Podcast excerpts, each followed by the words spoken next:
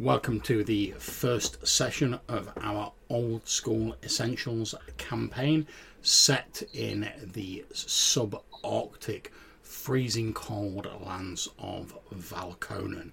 Once the home of a great civilization, it suffered a disaster which was blamed on those who used magic to improve the lot of that civilization.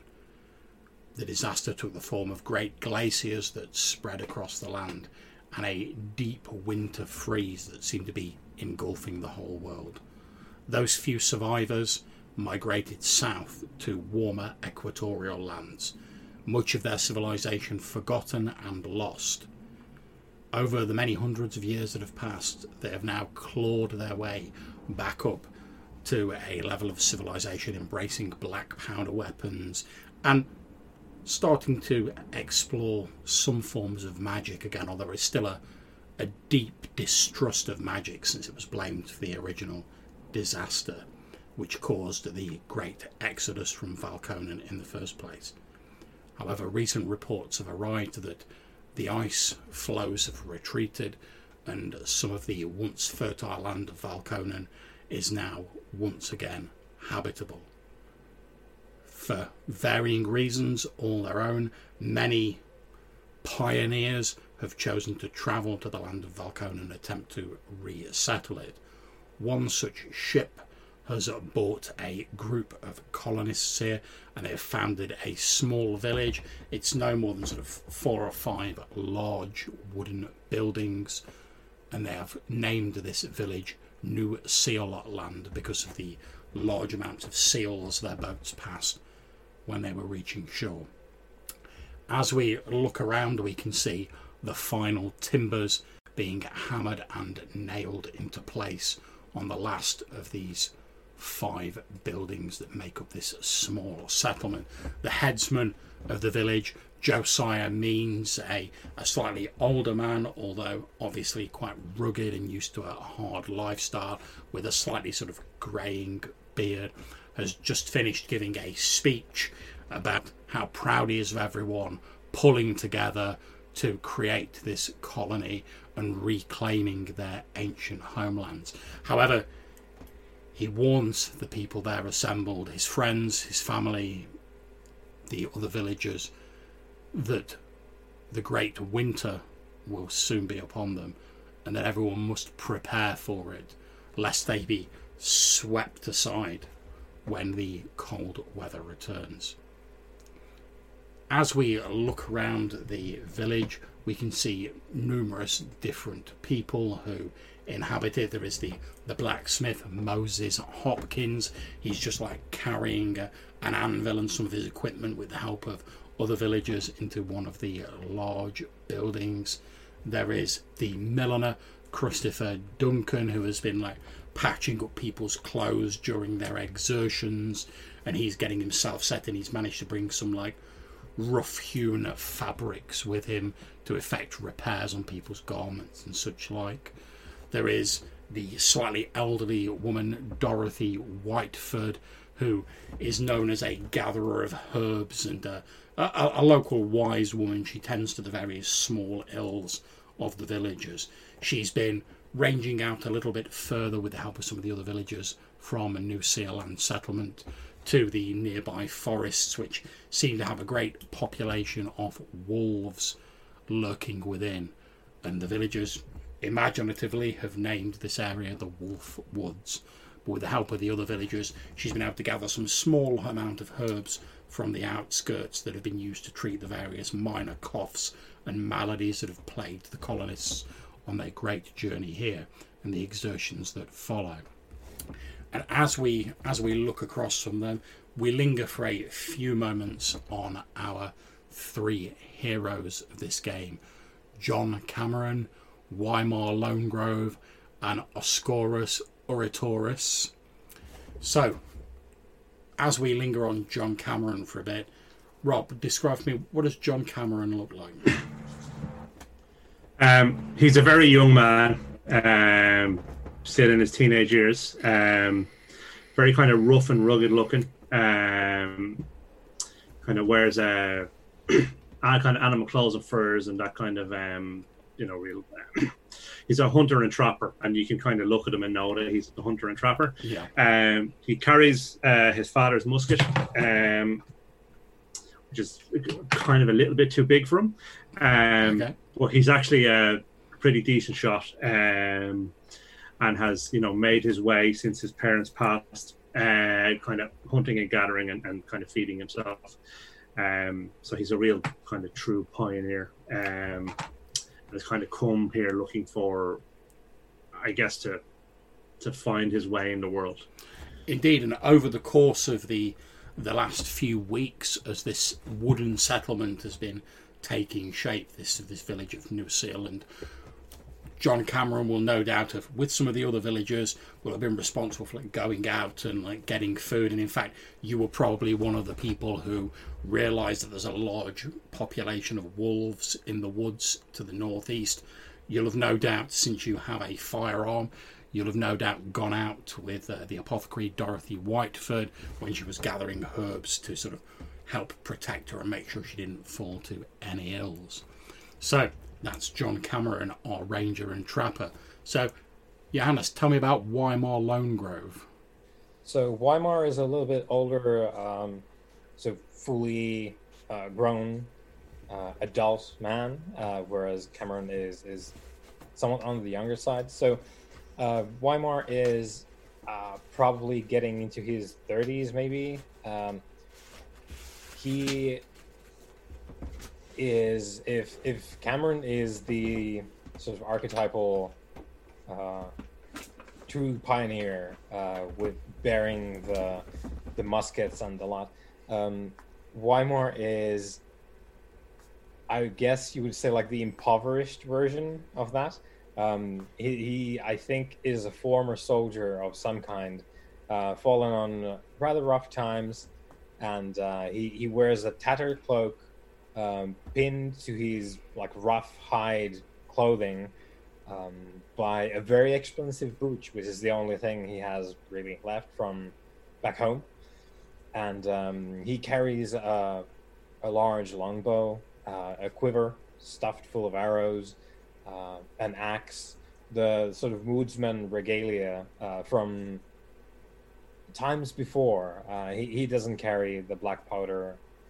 Um, the one sort of I guess modern-ish, even that's becoming antiquated. He carries a short, a short sword with Okay. him, which isn't uh, a part of the hunting gear, but still, it's to show uh, the frontiersman that uh, he, he is capable of defending himself. But that's that's the one thing that uh, sort of stands out from him. Like, oh, he's he's a woodsman, like the the the man of the woods. Uh, however, he doesn't really strike someone as the sort of pioneer trapper type that Cameron is Okay. um, even though he is is a hunter as well. But he has, I guess, a more martial bearing, though he's clearly not dressed for that sort of thing anymore.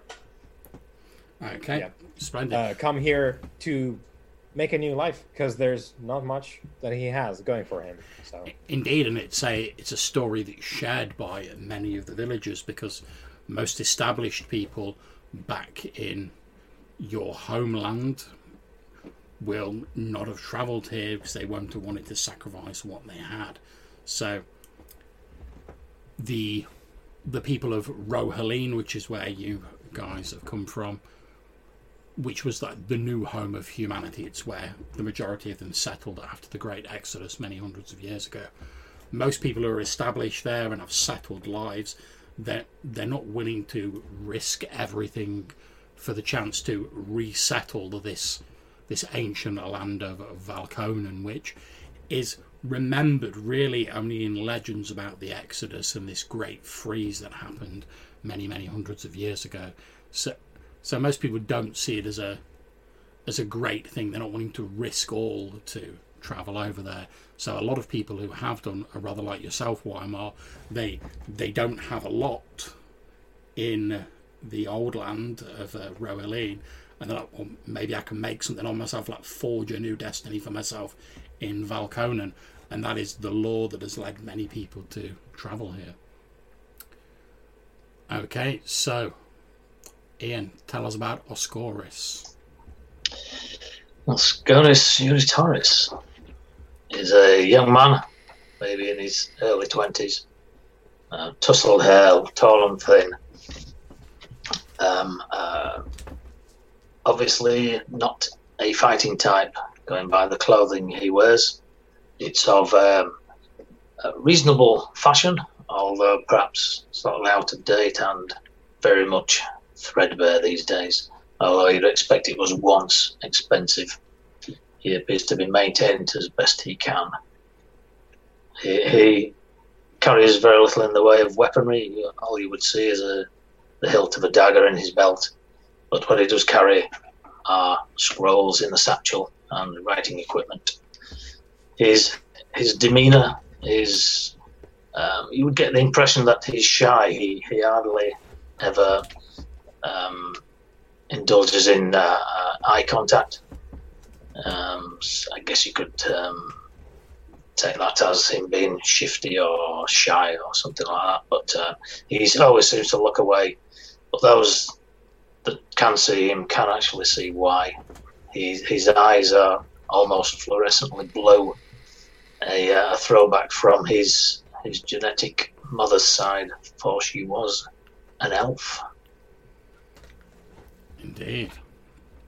And as we know, unfortunately, with those of the elven blood, are looked on with some great fear and distrust because the the ancient legends that speak of the the magic users who in their hubris brought down this this great ice age upon the world many of them were reputed to have blood or elven characteristics so those who have carried that sort of heritage down are often looked upon with suspicion and that has led to some of them wanting to experience somewhere where they can actually be free and they can make of themselves what they will. So a number of them have travelled to Valkonen. A number of ships travelled here. Obviously, you guys are all on one ship, as were the rest of these villagers that you've now settled with. You're all part of this small community, this village of New Seal Land. You know from chat that's been going around the other villages that there is reputedly a, a, day to the west over the great river there is a another settlement um, known as Castlemaine and from what you'll have heard from rumours circulating amongst the other villagers is that apparently the the boat carrying the, the pioneers who settled Castlemaine arrived shortly before yours and they actually found the remnants of several stone buildings that they've just sort of re-inhabited so they had a bit of a head start compared to you guys they didn't have to build everything from scratch. And in fact, as we're talking about Castlemaine, Josiah Means has just reached that point of his speech where he's explaining about the other settlement across the Great River to the west. And he says, Now, I'm not saying that the, the, the citizens of Castlemaine haven't struggled in their time. Uh, all I'm saying is that they had a, an advantage that we lack. Those those ancient stone buildings that they have colonized. Uh, although I, I can't say that I'd have wanted to uh, build my uh, our village uh, atop the, the bones of what, what remains. However, they're, a religious community. They've uh, they they've reached out to us and they volunteered to provide us with some surplus supplies to our community uh, to help us through the winter. Uh, it is my intent in the morning to send a delegation of trusted individuals to retrieve these supplies. And there's a bit of hubbub goes throughout the village. We then smash cut to the next morning, unless anyone has anything they wish to talk about with the villagers or deal with. So we cut to the next morning, the three of you having been chosen to be this delegation to travel to Castlemaine to retrieve these surplus supplies. You know from what the, the alderman Josiah has been able to tell you that Castlemaine is roughly 12 15 miles to the west across this great river. A number of the villagers are sort of like waving you off. It's early morning, there's still a little, a gentle bit of frost clinging to the, the sort of scrubby, low-lying grass that dots the plains around here.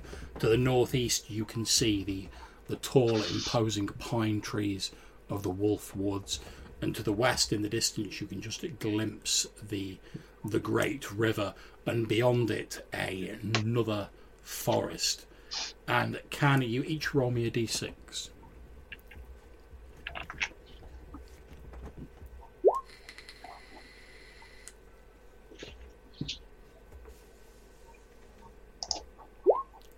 Okay, so Weimar, as you're starting out on your travels, you know, you're getting all your gear together, you're getting yourself set to go. As you're sort of looking out to the west across the the rushing rivers, waters that run down to the coast and out into the the blue sea beyond, you can see this dark pine forest to the west. But as the, the sunlight rising in the morning catches it, as it sort of slowly moves across the sky, you catch sort of faint glimmerings as though like occasionally it catches on something chalky white amongst the branches of these trees, reflecting the light back at you.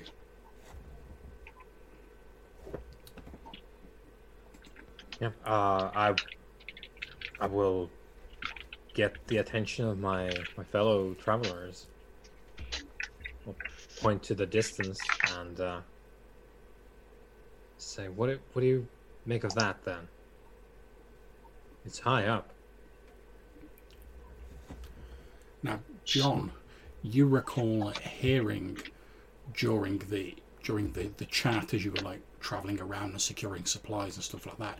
You remember hearing from one of the villagers, a Hiran Milliken, that the they'd heard from some of the, the population of Castlemaine that the, the Whale Song Forest is a strange, cursed place littered with these skeletons of strange beasts.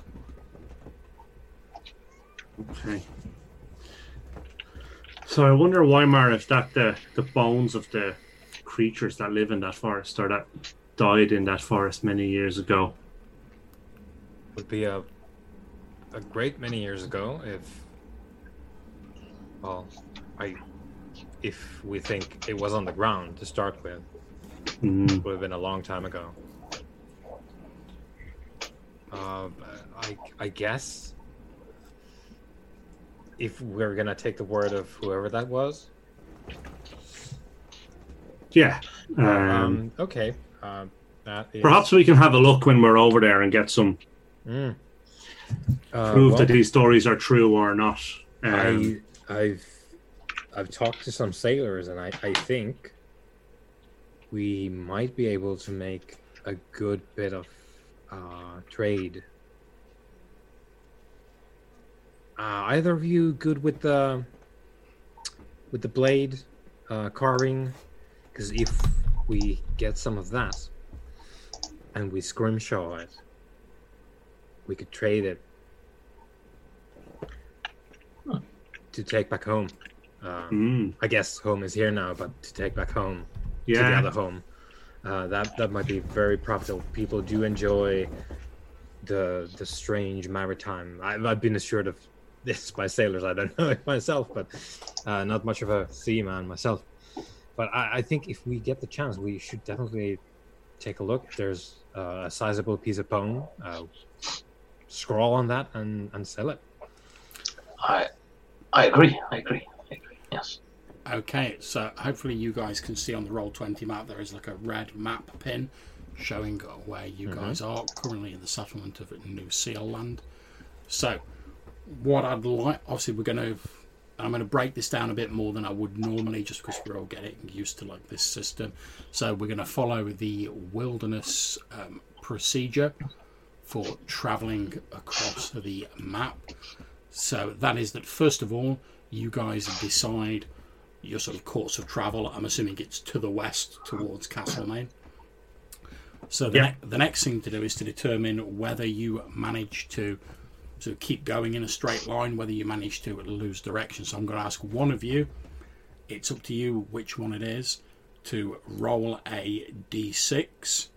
If you get a one, you've got lost. Now, if you have any abilities that in your class that sort of alter this, I'm going to rely on you guys to shout it out. I'm just going by like the default rules.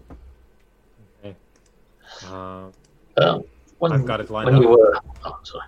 Go on. yeah. Okay. I'm roll. So three. Okay, that's absolutely fine.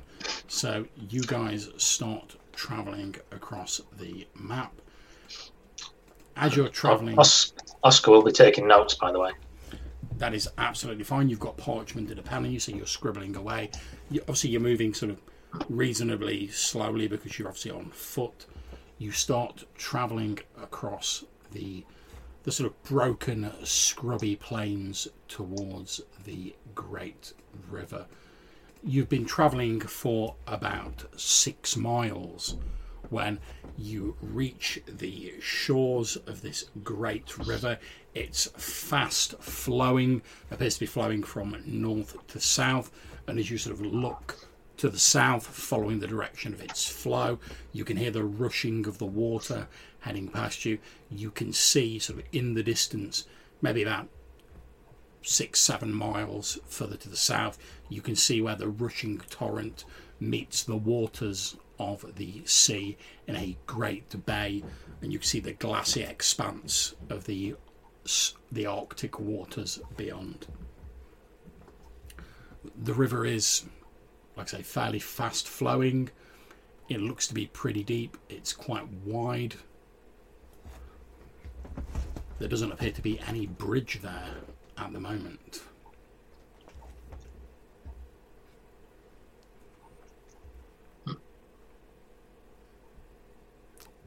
Um, if I approach it and put my hand in, how cold does the water feel? The Is it like glacier? The water is extremely cold. You suspect, given the temperature, I mean, like you literally like dip your hand in and you have to like take it out pretty quickly. You expect Okay. it must be flowing down from perhaps one of the great glaciers to the north. It's not. It's not fully like glacial water, so perhaps there's like slightly warmer waters flowing into it from elsewhere, but it's pretty damn cold. Okay. And how wide is the river? Where the, at the part we're at? The river's probably about, oh, I don't know, probably 100 foot. Okay. And is it fast flowing? Sorry, did you say? It is fairly fast flowing. As you look, you can see that there are sort of rocky, sort of outcroppings, sort of like jutting up from the water at various points, which are churning up the waters and probably also helping to like stop it from being quite so glacially cold and sort of agitating it. You can see the foam spraying up as the water hits these many rocks that are dotted amongst the river. Okay. Um, would it be reasonable that uh, kind of pioneers like us might be able to make a a canoe or a raft or something to that effect? You certainly could. However, in order to do that, you would need to obviously get like a, a fair supply of wood. So that would involve you like detouring to to somewhere. You either have to go back to the village see if you can scrounge any wood from there, but you know that most of the supplies that the village have have been used to make these buildings and these shelters. So the only other real source of wood nearby is the the wolf forest to the northeast. Okay. We might go upriver a bit, to see if it. Uh, There's a ford further up. yeah, and um because it lets into the sea over there, it's wider on this end. I think. Yeah. Maybe. Okay. So maybe if we go up the river. Yeah, because we'll, we'll also have to bring the supplies back over the river as Yeah. well. Yeah. Um, okay, so let's go follow the river for like six miles north and see if we've come across a ford of some description. Okay. So obviously you guys are following the river, so there's no chance of you getting lost here. So you travel north for six miles. You don't see anything like a ford. However, the river, as Weimar rightly surmised, the river is a good deal narrower in uh, this section, and there are still many rocks jutting out of it. You think it might be possible to use the rocks to cross the river here, but obviously they're slippy. They're they're covered in spray and foam, So it, it's a ri- it's not an entirely without risk proposition, but it's doable. Okay. Well, I do have rope, so I can tie the rope around myself, and you guys can hold the other end of it, and I can try. Mm-hmm. And if I do slip, you can pull me out of the water. Mm-hmm. Um, and then I guess the next person I can let the rope go, and the next person can come across, and then the third person can come across finally. Mm-hmm. Okay, yeah, that that's not a problem. So I'm going to ask John Cameron. Can you please make me a Dex roll?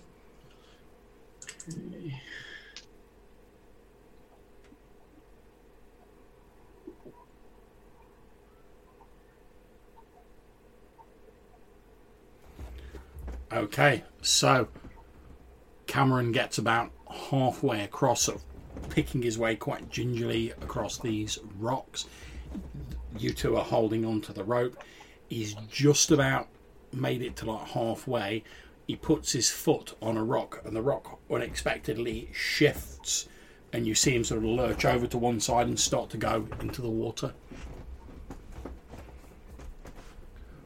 Okay. Uh, reel him back Okay, no. or problem. towards the rocks. I don't know if he's able to climb up or. Okay, you guys managed to reel him back to your side of the riverbank. Unfortunately, you are you are quite wet now, Cameron, which isn't too much of a problem at the minute. Like I say, the sun's just coming up. We're, we're at the start of summer here. For there are only two seasons in Valkonen: a short summer and a long, bitterly cold winter. But when it starts getting dark, or if the wind starts picking up, that's going to be a problem if you can't manage to get yourself dried out. Okay. But you, And you is there are, any you are back on the bank with your companions. Okay. Is there any kind of uh, shrubs or forestry or anything, any kind of fuel nearby? There are a number of low-lying, sort of hardy shrubs around. Yeah. Okay. So I guess what I'm looking to do is to light a very small fire and kind of try and dry my clothes and get something resembling warm again. If we're interested and want to take a bit of time, um, uh, since we're here, I, I can take a trunk from the woods over yonder. I point at the edge of the wolf woods there. And um, I'll haul it back in, and then maybe we put it in because there's the rocks. Uh, put it there as a sort of extremely makeshift and poor. I hesitate to say bridge because it's not that, but it's something to use to get ourselves across. Um, so, uh, Cameron, if you're you're fine, you went into the the water and you're still relatively good. So if we even if we fall, we might use the trunk to basically walk for, forward the the thing um, by leveraging it against the rocks. Uh, Okay. Now, of course, we will be wet by the time we're over, and we can't really come back with a lot of supplies. But I suppose when we're coming back, let's actually fashion a, a, a real crossing apparatus. But we Oh, I wonder, do we just, since we're not so close to the forest now, Hmm. do we just go and cut down a number of trees and build a, a small boat? that, is Um, uh, raft, yeah. yeah, um, that we can leave on the other side, um, and even use to travel down closer to Castlemaine, um, you know, and also uh, the actions of cutting the trees down will also help me get warm again. Mm. Off to the woods then. Yes. So uh, we're we're going to the the uh, this this hex. Yep. Yeah. Uh, out come the axe and uh, chop, chop, chop. chop chop chop. And uh, me and Cameron both have uh, rope, so we're gonna try and make a raft. That's, Are we better off making a canoe? Just kind of using it to dig out the. It's gonna take a lot of time though. Even not like I'm not saying a raft doesn't, but Yeah, if we make an actual canoe, uh, it's gonna be a whole thing.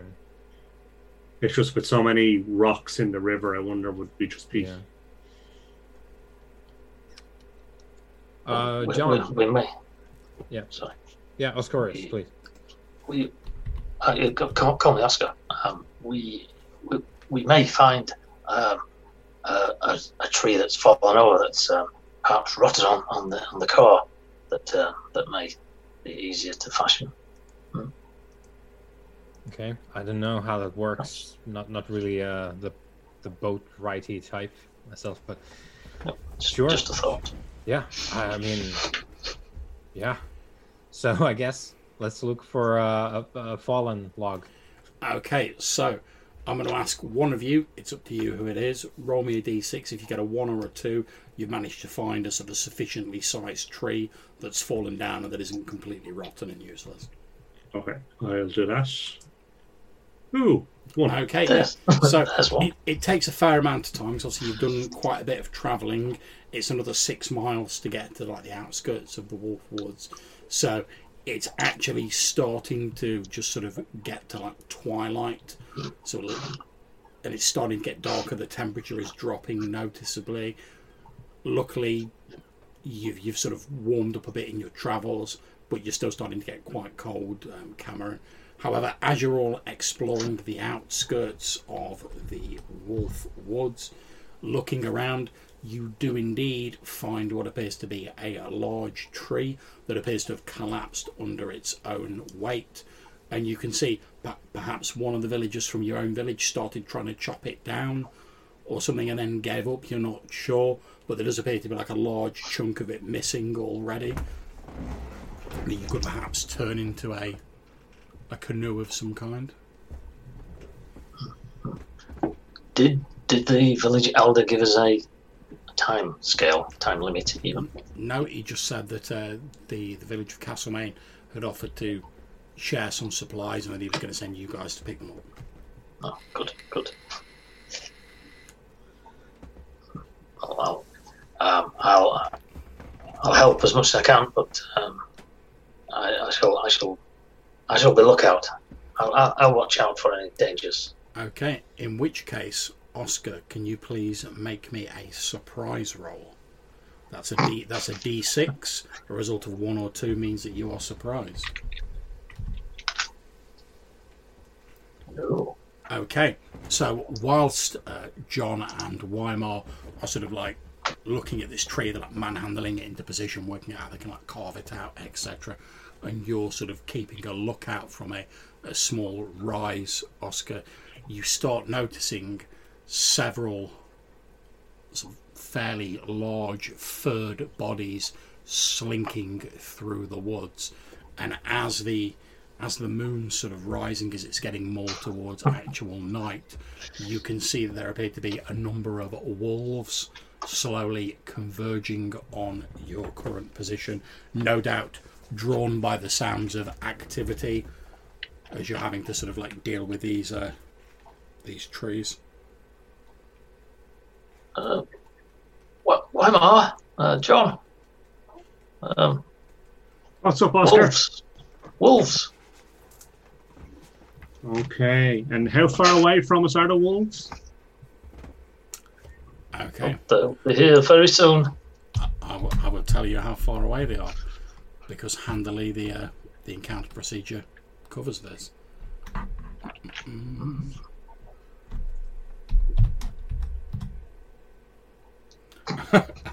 okay. That's obviously not worked, but never mind. Okay, so because they're obviously they're, you're on their home turf, they're used to sort of like slinking through the woodland unseen, and they're obviously trying to move. They're almost stalking you. By the time you see them, Oscar, I mean you're a bit sort of away from your companions. You're on this rise. That they're only like ten foot away from you. Oh crap! Run. Yeah, not a problem. You quickly skedaddle back to uh, your companions. That's not a problem. Uh, hide, hide behind Weimar. So uh, once we, I know that there's something coming. Um, I want to pull out my rifle, um, and really what I'm trying to do is to shoot one of them, but also try and make enough noise to scare the rest of them off. Um, Okay, so what we need to do now is we need to roll initiative.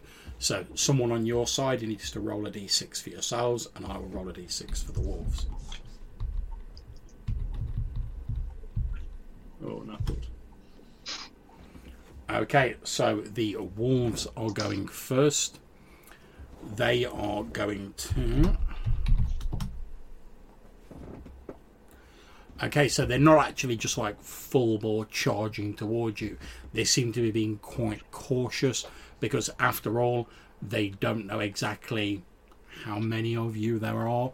They're sort of like stalking around. Obviously, they're animals. They're not.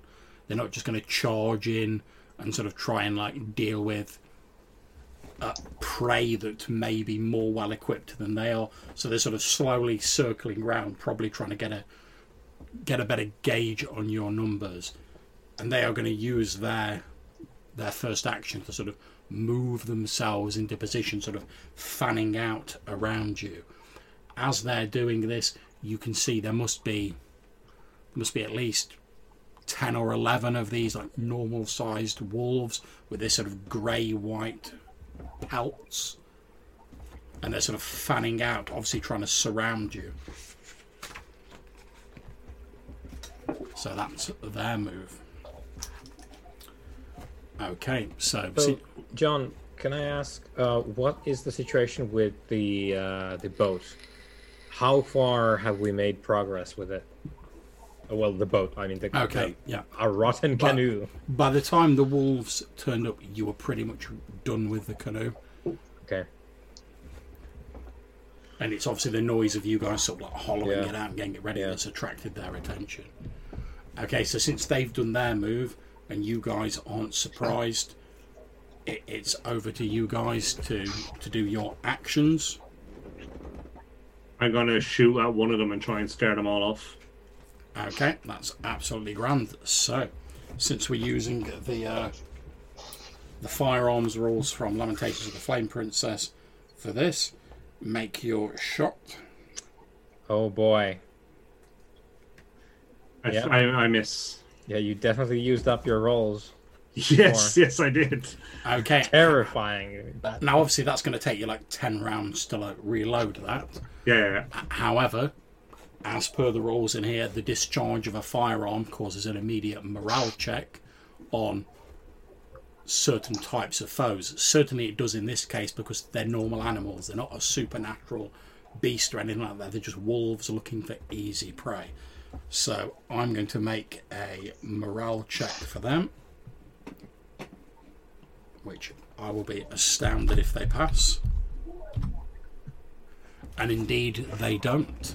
So as you like fire off your rifle, there's a loud crack of the discharge of your weapon. There's a billowing puff of this acrid smoke comes out of it. You don't hit any of these wolves, but as the the loud noise echoes throughout the woods, the wolves immediately scatter and disappear back into the trees. Okay. Um, so I'll reload as quickly as I can, and then suggest that we get our canoe and maybe get onto the far side of the river. Yeah, I, I'm I'm already setting up to haul it back there. Yeah, you sort of you sort of turn around to be like, "Oh, why not? We should probably get any time." like carrying it to the water's edge, probably with Oscar helping him. Yeah, I'll, I, I shall help her as much as possible. Okay, no problems. What, what what shall I do? Shall I hold this end? Oh, oh, oh it's heavy. yeah, no, just push. Oh, okay, Oh, push. so you've got the canoe to the to the water's edge. You can see all these rocky sort of outcroppings that I described previously, in the water sort of rushing over it, foaming as it heads down towards the bay. Are you just like pushing off and jumping in?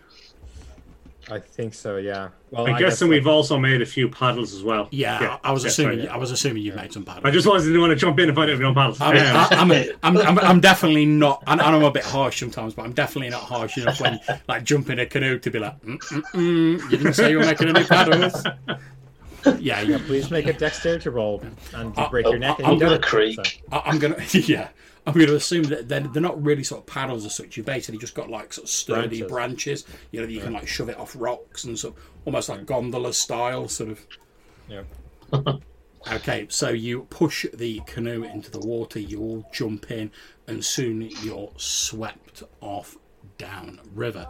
Now, I'm going to ask which of you, it's going to be a strength check. I'm going to ask one of you to make a strength check, and this is just, you will make it to a point where you can reach the shore. This is just to see how well your sort of makeshift canoe survives, because obviously you're having to like push it past these rocks and stuff like that. So, can one of you please make me a strength check? It's up to you which which of you is the strongest and which is to do that. Will I try? Are you? Yeah, you, you feel free. I'm like John Average over here, so Okay. Okay, so as you're sort of heading down the this rapid flowing river, there are a few unnerving bumps and lurches as you go over smaller rocks, but the canoe's still in pretty good shape when you make it to the shoreline. Now, by the time you've made it to the shore and you've pushed it, so obviously you're all you're all sweating again from the exertion of having to like pole this this canoe and sort of try and push it to the shore, despite the river trying to sweep you out to sea. And it is the depths of night by the time you manage to like get onto shore. You're all breathing quite heavily, like I say, you're all sweating under your furs. The temperature has dropped significantly now. It's getting very cold indeed. Um, should we? Can we? Is there any lights coming from Castlemaine? Oddly enough, no. As you look in the direction like, where you think Castlemaine should be, based on where you've been travelling, so you've got a reasonable idea of where you are. Because obviously you've been been using natural landmarks to plot your course. yeah. As you there's only the river. Exactly. Yeah, so- there's the river and the woods, so you're pretty much like, wow. If we've if we've gone down river a bit and we've come ashore sort of roughly here, it should be somewhere to the southwest of us. However, as you look to the southwest, and there's very little moonlight at the moment, you can't see any signs of lights or fires. Do you And think it's- they're um, it's a thing of belief? Like they they turn out in the evening? And how late is it, John? Like it's It, it's it's it's late. It's like eleven o'clock at night. okay. Very dark here. Yeah. In other words. However, as you guys are looking around, and it's very difficult to, to see, sort of like even a few feet in front of you, unless you've like lit torches. You can hear this.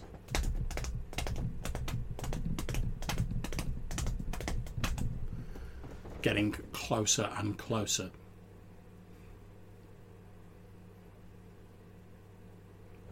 From where?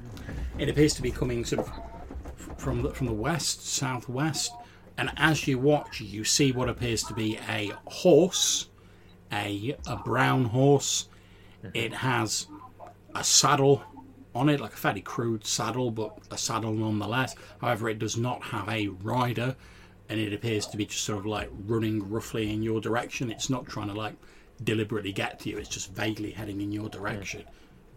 Okay, so I'd like to reach out and um, try and grab it by the bridle and try and calm it down. Um, and I have some animal training background. Um, Inde- Indeed, you so do. hopefully that will. And, I- and I'm not going to I'm not going to make you make a roll for that because it's just a scared horse. Again, it's not like a beast trying to attack you. You've got animal training. So as the as the horse sort of goes past, you sort of grab hold of the the bridle, the reins that are sort of hanging, flapping loose as it's running, and you're sort of like whispering softly to it and like muttering softly, trying to calm it down. And after maybe five ten minutes, you've got it calmed down to a reasonable degree. And as you're doing this, you can actually see, John, that it has a wound on its right flank, like a claw mark Okay. down its right flank. It's quite deep. Okay. It, it's not going to be fatal, but Okay. Um. Okay, so I guess what I'll try and do then is clean the wound as best I can. Um. yeah, that's fine. You, you you get some water from the river. y like I say, it's it's glacial water, so it's pretty pure. You, you you put some water on it, you clean it out as best as you can. The horse whinnies and neighs a bit while you're doing this. Obviously, it's in some discomfort, but you you do manage to like clean it out. Okay. You're pretty sure the Ah. wound's not infected. Okay. Cool. Um. Okay. So, assuming we've put the boat up and it's safely out of the water, uh, I'll turn to Weimar and Oscar and say, um, I think we should follow the tracks of the horse and see where its rider is. Yep. Um. Yeah, might as well. Okay. Uh, could be people having a having a rough time. Because you're not just gonna let go of your horse around here, No. are you? So No, you're not. probably best get to making sure that your powder there is dry, Yes. because it might be a thing. I hope not, but it might be a thing. Uh, I actually have a powder horn, so the pod powder didn't actually get wet, which is. It seemed like extravagant at the time, but now that I've hmm. fallen into the river, I'm like, that was such a good boy. Turn turns out, yeah, they they've been thinking about it. Okay, now if you're attempting to follow the horse's tracks, I believe rangery types have a have an ability called tracking. Yeah. Okay, so at first level, your base chance of success is 20%. You're on soft ground, so that gives you an extra plus 20. The tracks are recent, so no modifier to that. So you have a 40% chance of being able to follow the horse's tracks. So make yourself a Now- roll. John, I bet this isn't covered, but um, is there a way for me to assist? I'm not a ranger, but my sort of profession is hunting. Okay, so as you correctly guessed, there isn't a specific rule to cover it. But what what I'm going to say is that the assistance of Weimar will add an additional five percent to your roll. Okay. Ooh, not so much. Okay, so It's very dark, lads. I'm sorry, I can't find. It, it is very dark, and it's not that you don't find the tracks. It's the fact that this horse has obviously been sort of like running around for like a fair old mm-hmm. while, so it's like crisscrossed its tracks, and it's been running around sort of in circles. So you've al- there's almost too many tracks for you to say just go yes, this horse came from there. So you found you found the tracks, but there's not like a single trail that you can easily follow. Okay. So. Okay, so should we try and find the village now, or do you want to wait until daylight and I don't necessarily. This is the thing, right? Uh, I don't. You never want to go out when it's dark no? because you don't want to be the one with the torch, right? And No. Then the other side of that particular coin is whoever lost the horse did it either in the very recent uh, past or they might otherwise be in, in a spot of bother. So they might not have time until the morning. So I guess this is this is when we decide that. Uh, Oscar, do you have any any ideas on that? Because there's there's risks either way. True. Yeah. um,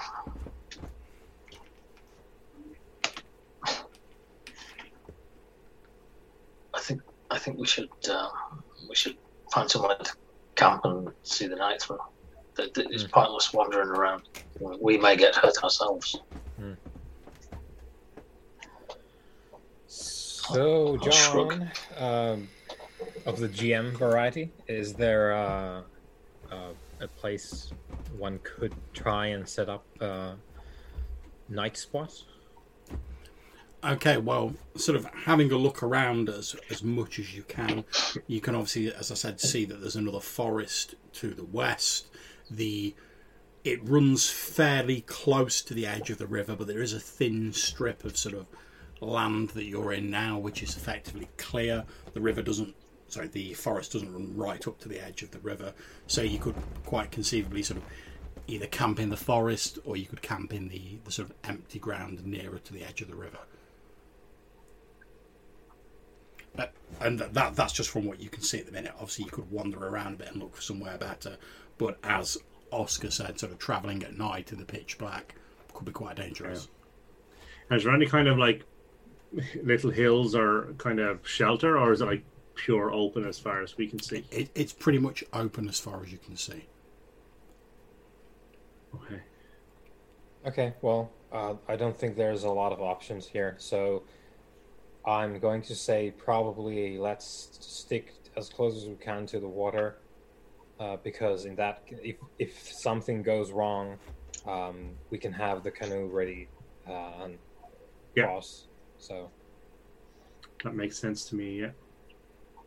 okay, so I yeah, so we're gonna announce ourselves by a fire because I Yeah. think the night is cold. So The the night is extremely cold yeah. to the point where like i- if it I mean you can't really see this because it's too dark, but if it were lighter or there were more moonlight, you would be able to see the sort of plumes of your breath emerging mm-hmm. from you. The temperature has dropped quite severely, and you're all starting to feel a bit of a chill because you obviously sweated under your clothes with your mm-hmm. exertions of the previous day.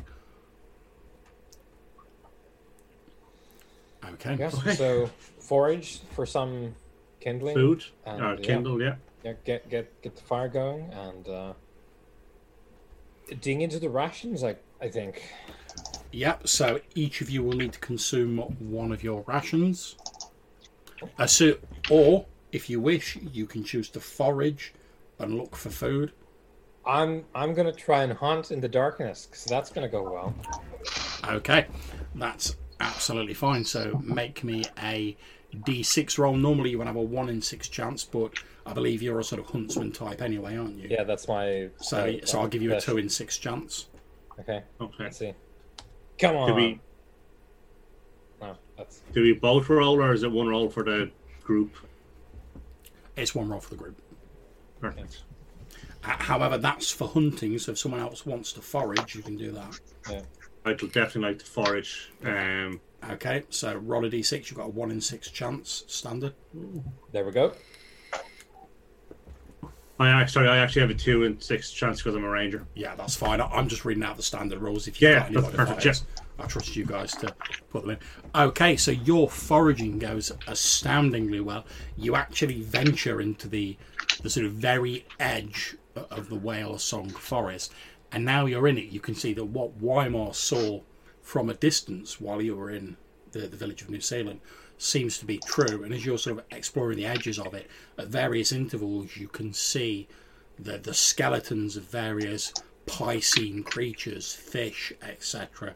But they're sort of they're almost bedecking the branches of the great pine trees here, like some sort of grisly festive decorations. Okay. However, as you're searching around, berries, uh, roots, etc., seem to be fairly plentiful on the outskirts. And by the time you've returned, you're literally like holding like an armful of like berries and various like small sort of fruit, like fruits like blackberries and stuff like that, and uh, various plants that you know can be eaten.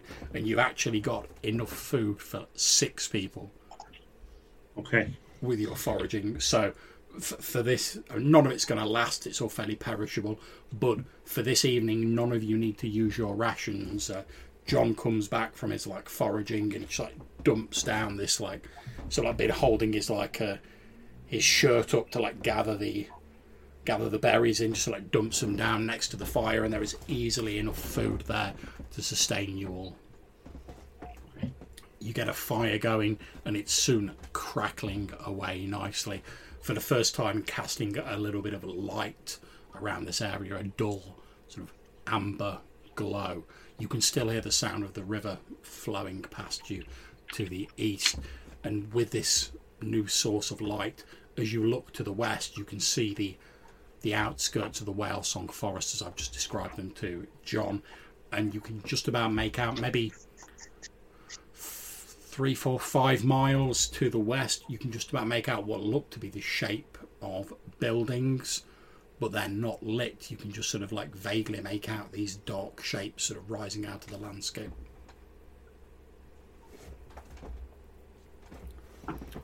And you all settle in for the evening. I assume you, one of you's going to be on watch at various times.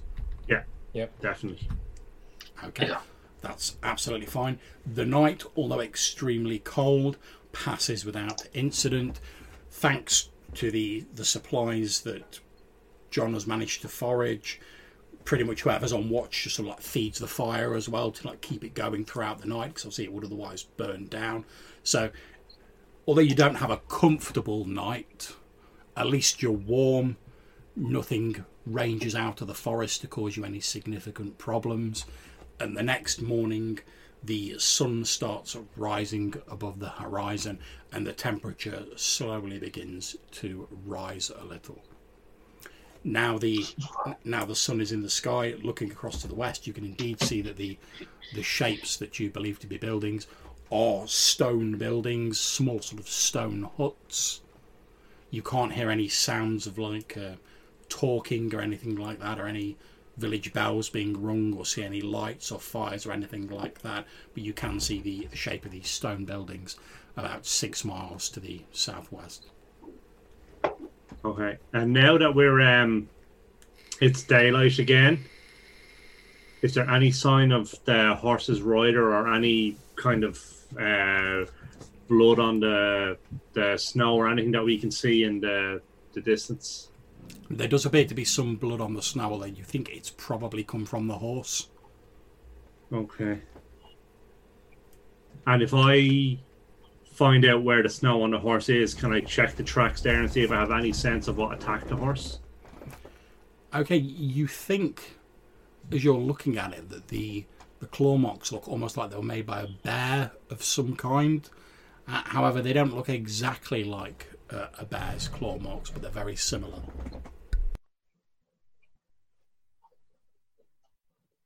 Okay.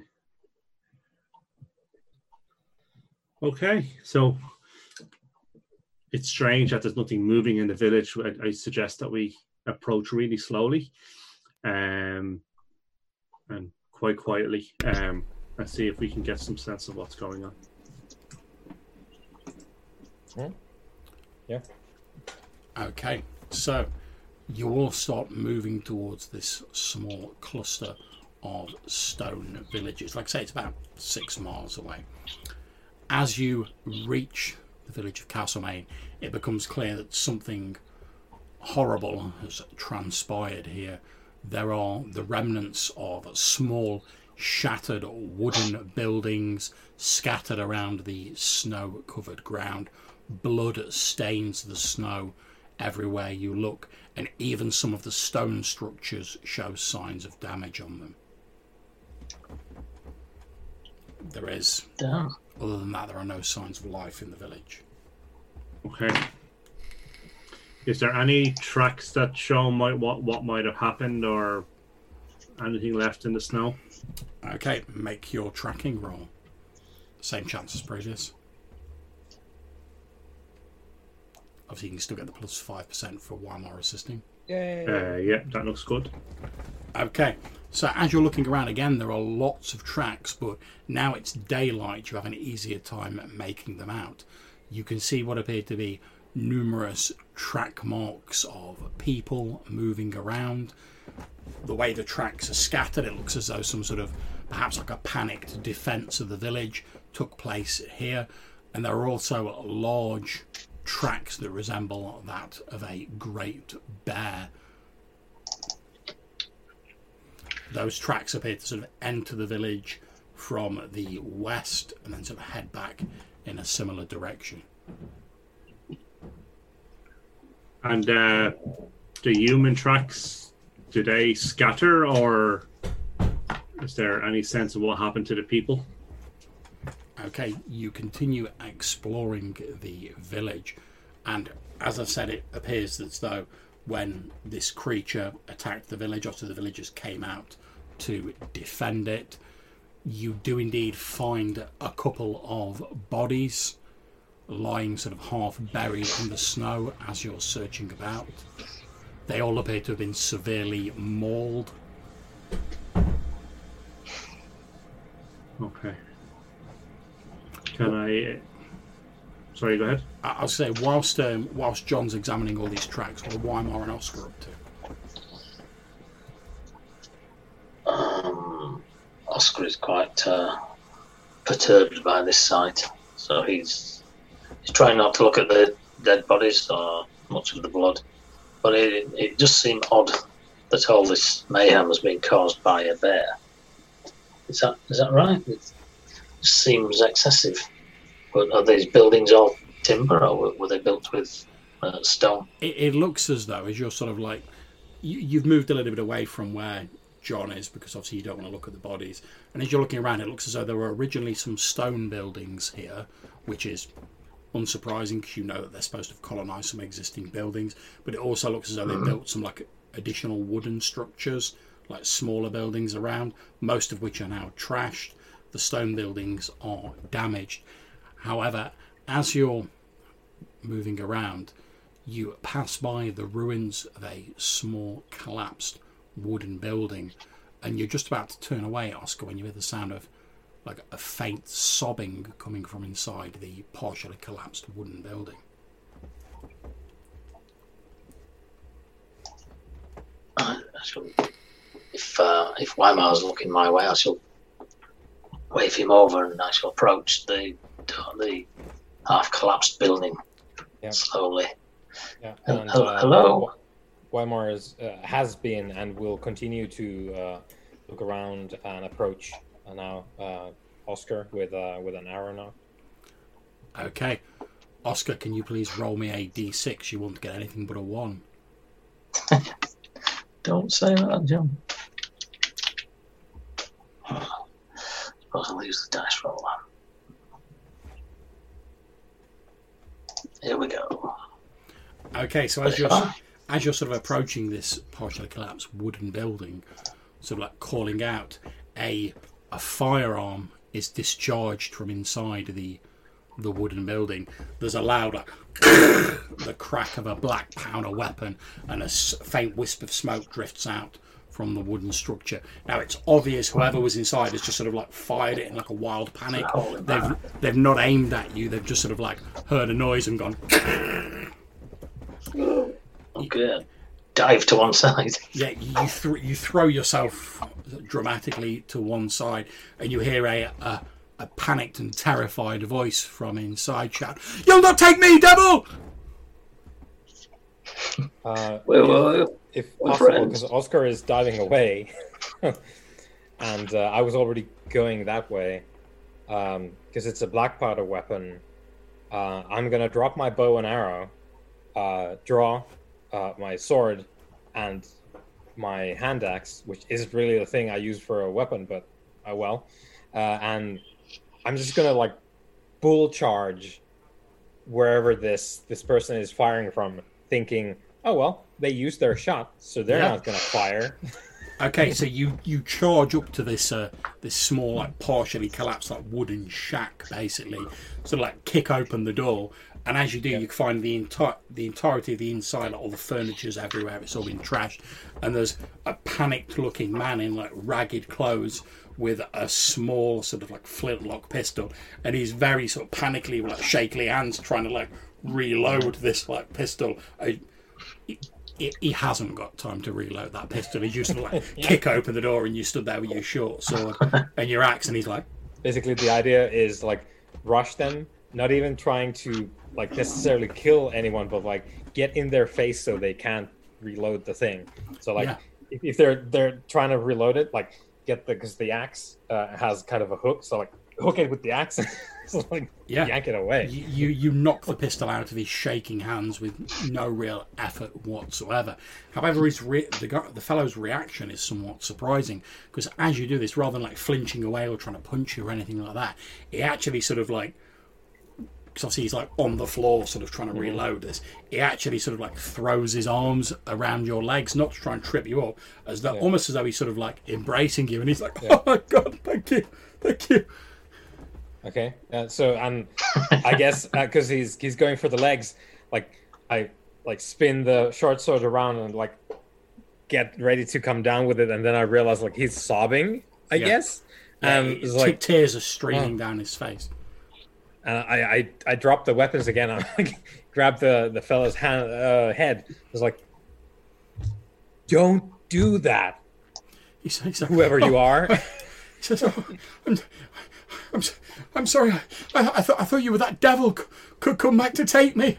And he sort of like Oh. clutches onto your legs like he's a like he's a drowning man clinging to clinging to the timbers of a wrecked ship amidst a tempest. There's no there's no devils here, but there's there was almost two unnecessarily dead men. Please, and I, I'm I'm trying to like pry him yeah, up it- from the it, floor. it, it, he looks quite malnourished. He has like no real strength, so you can easily sort of like prise him off.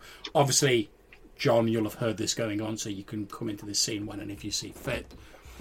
It, and you s- you sort of gently like remove him from your legs, Weimar, and he almost like collapses. You can see he's like he's obviously running on like adrenaline Yeah, and like nervous energy, Yeah. and now he's seeing you guys like other people.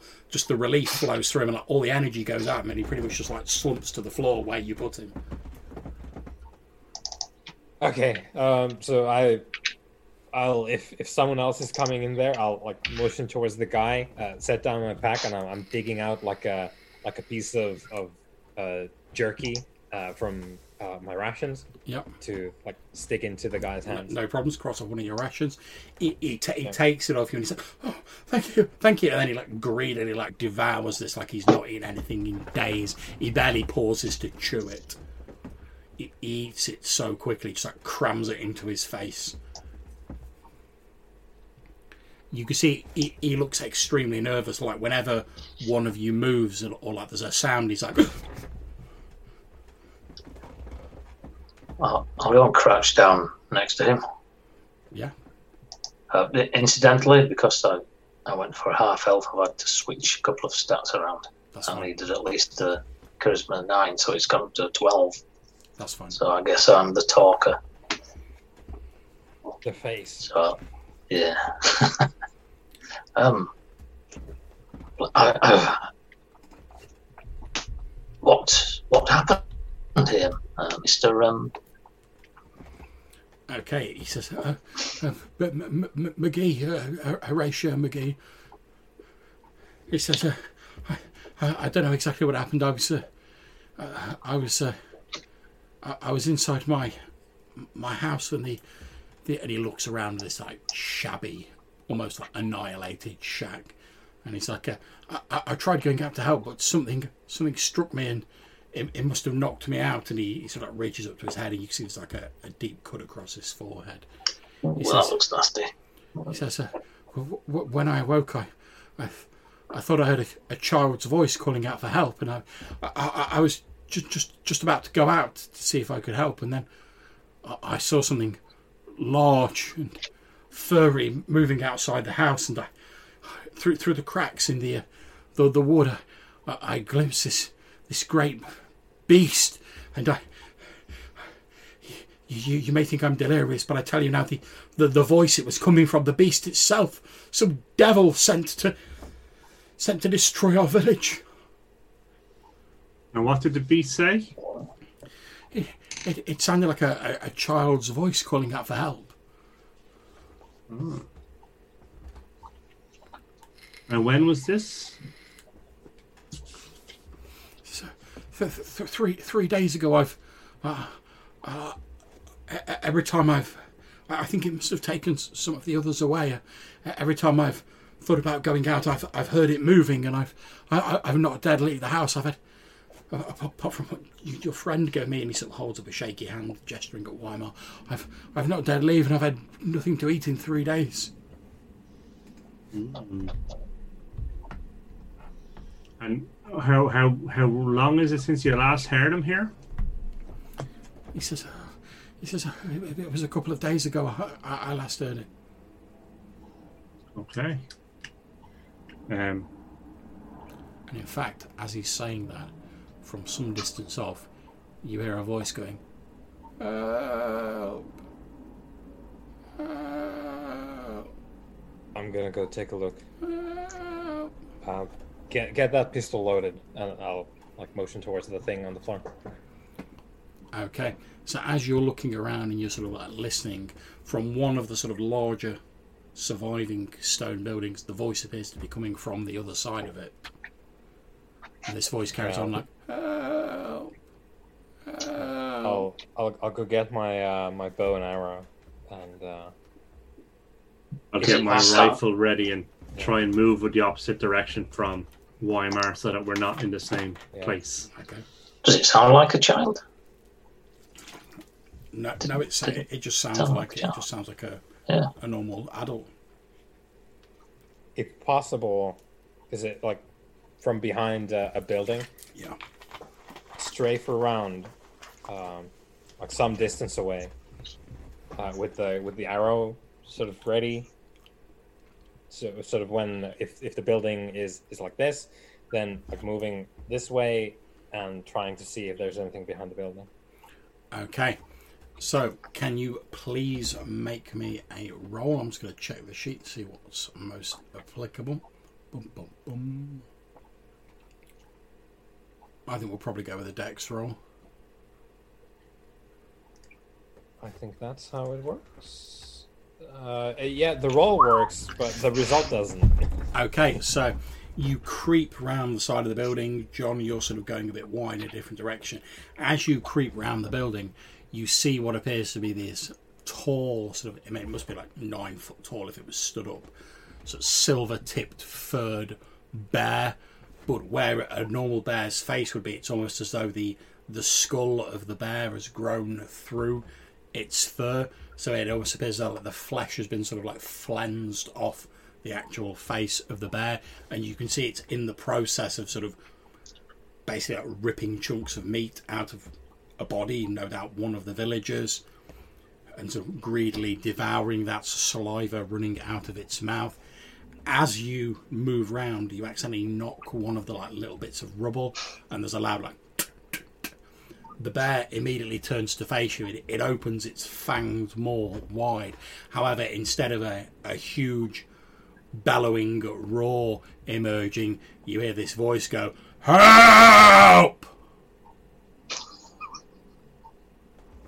Coming from inside the jaws of this skull like bear. And then hmm. it starts bounding across the ground towards you, saliva dribbling from its maw. So, can one of you guys make a d6 initiative roll? Do you want to do it, Cameron? You've been Okay. Okay, so you guys are going to get to act first. This huge skull bear creature is pounding towards Weimar, obviously getting ready to like, leap on him with its claws. And each time it opens its mouth, instead of a growl, a, a, a voice, each time slightly different, comes out of its mouth, shouting for help. Although, as it's sort of like roaring, the voice takes on an aggressive, sort of almost like blood curdling tone. Okay. okay. So I think uh, I'll be kind of 25 feet to the to the side. Um, and what I want to try and do is shoot the creature before it gets to Weimar. Okay, so make your attack roll. Okay, which is here. Ooh. Okay. Is this if this is your rifle? I forgot this previously, so I do apologise. There is a two in ten chance of a rifle misfiring, so you need to roll me a d10. Okay.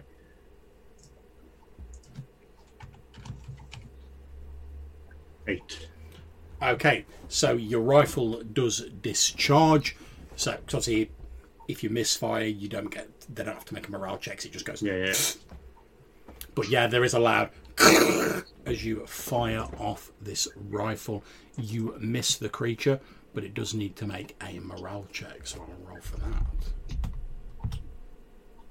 Okay, however, it passes its morale check and continues barreling towards Weimar. Weimar, what are you doing?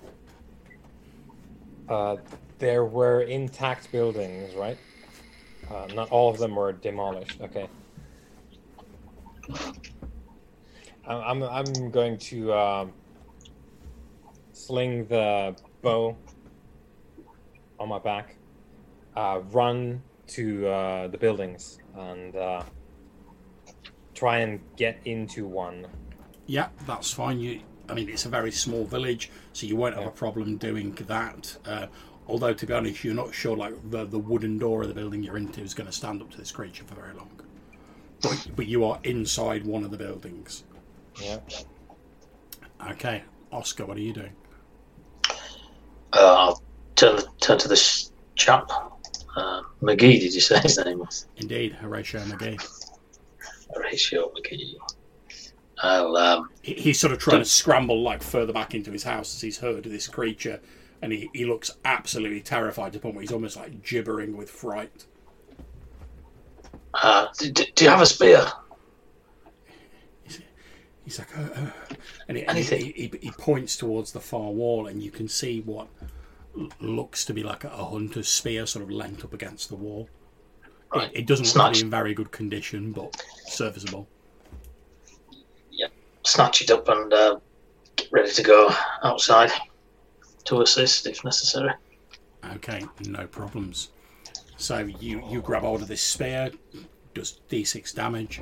You run outside. You can see the the bear creature on its turn. It barrels towards the building that's got Weimar in, and it pretty much just like starts.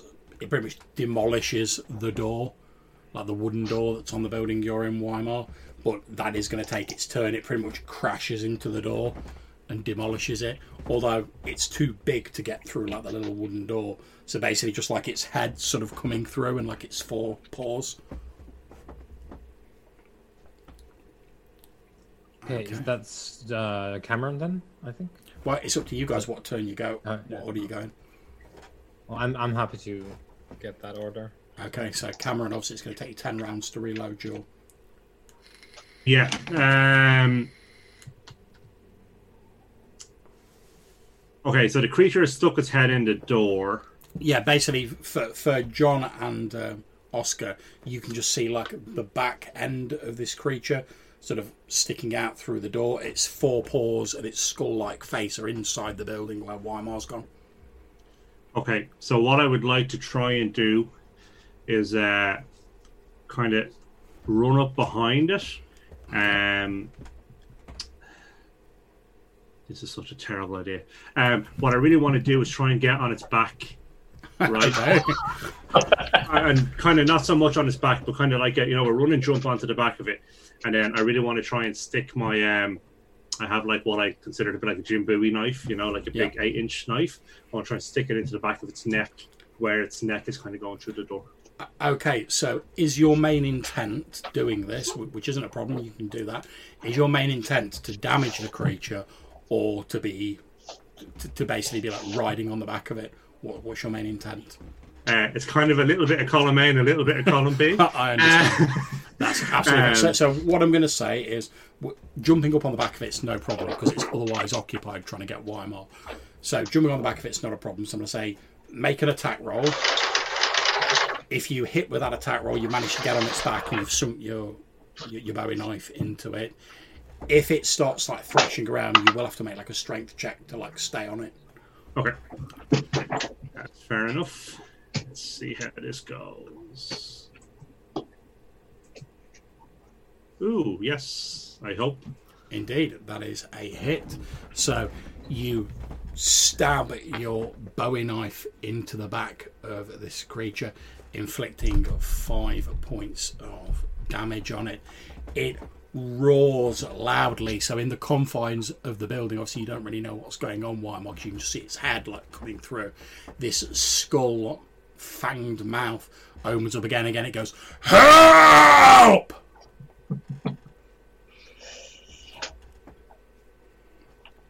What are you doing, Weimar? Is there any furniture in the house? There's maybe like a couple of stools, the broken remnants of a table, Mm-hmm. Ma- maybe like a couple of bed rolls.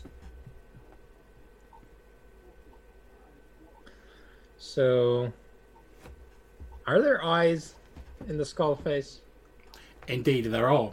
You can see the eye, the eyes are sort of set in the sockets. Like I say, it's it's almost as though sort of like the skull has been like moved to the outside of the face, so it's not Yeah. like undead, like gaping eye sockets. It's still look very much a creature, but it's got like this almost sort of armor plated, Uh, sort of exoskeleton e- head. yeah, exoskeleton face basically. Okay. Um.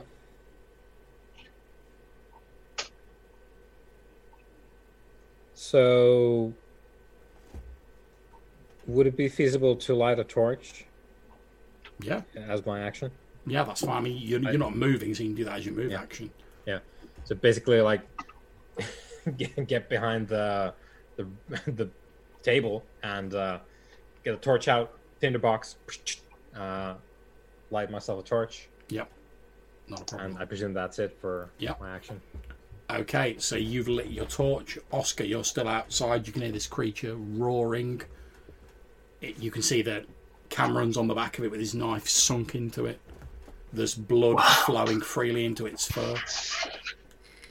Well, he obviously knows what he's doing, does uh, Cameron, so I'll go and help. Ah! Charging Okay. with the spear. Make your attack with your spear. Oh.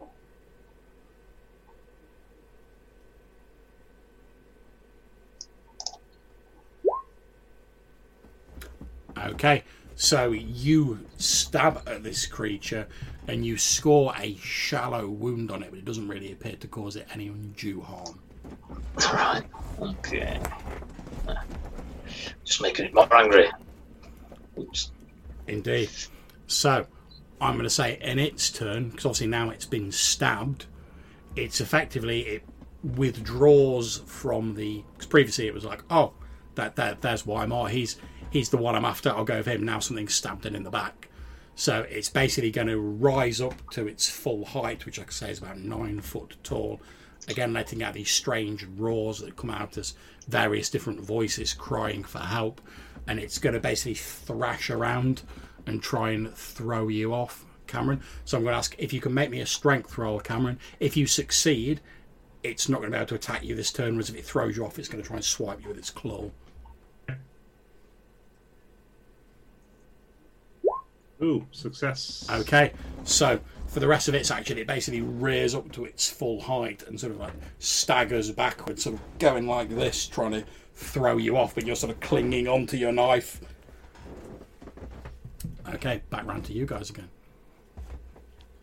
Okay, so um so it's still all, all I guess is Yes. the word. Okay, so um what I want to try and do now, um as if the first idea wasn't bad enough, um, is with my so I'm hanging out my left hand with the knife in his neck effectively.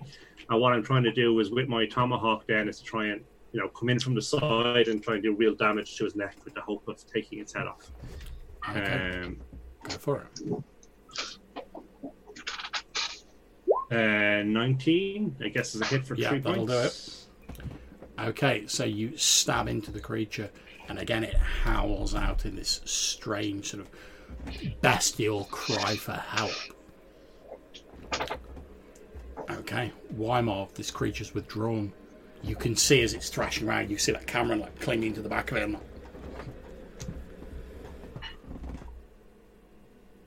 Um, is the creature doing anything specific? it's basically just thrashing around, trying to get Yeah, Cameron off its back. All right, okay, shaking around.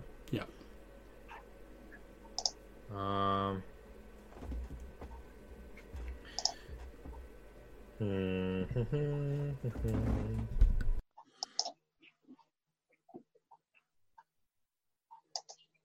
So what I'm gonna do is, because it's it's very much focused on whatever happening behind uh, its head, so gonna get uh, an oil bottle and uh, uh, like just run past it, like try and dump the oil, like using it as like flinging at at the at the creature with the oil flasks, so like stripes of oil uh, on it on his face and side, I guess, because I'm running past it. Yeah, that's not a problem. I'm not even going to make make a roll for that because you're just Yeah. trying to not splash oil on it. Yeah. So yeah, you, the idea being that I'm I'm setting it up for like if if things are gonna go down, I'm gonna set it on a fire. Uh, but Yeah, Yeah. not a problem. You, you run past this thrashing beast and splash your oil all over it. Mhm. Oscar. Right. It's reared up, so therefore it's, it's exposed its softer underbelly, all being well. So, so I shall uh, go in with a, an upper thrust Go for it. into its guts. All being well.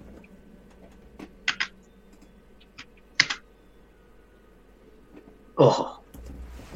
No. Okay, so you go in with your spear. However, because it's thrashing around, you're just about to stab in when it turns around, and you sort of realise that you're probably going to stab Cameron because he's sort of like flailing around at the back of it. So you like stop short. Okay, Yeah.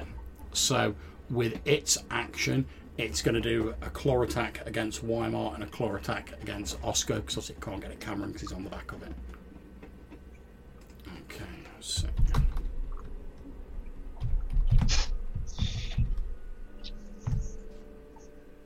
what's your AC, Weimar?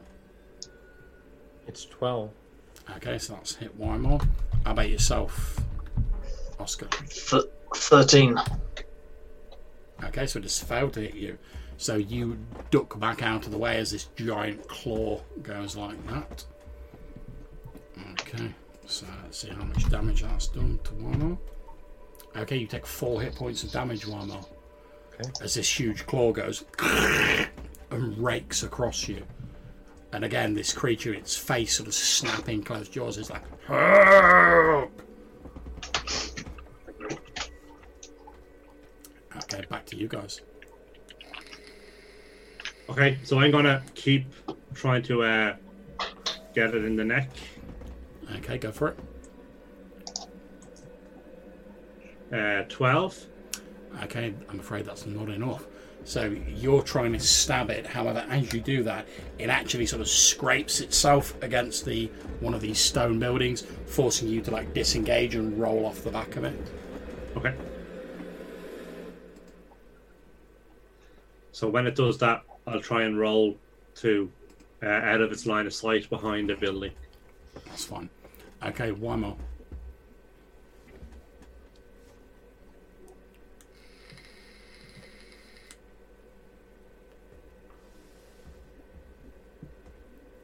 Um, okay. Just gonna deduct the oil flask there. Uh. Hmm.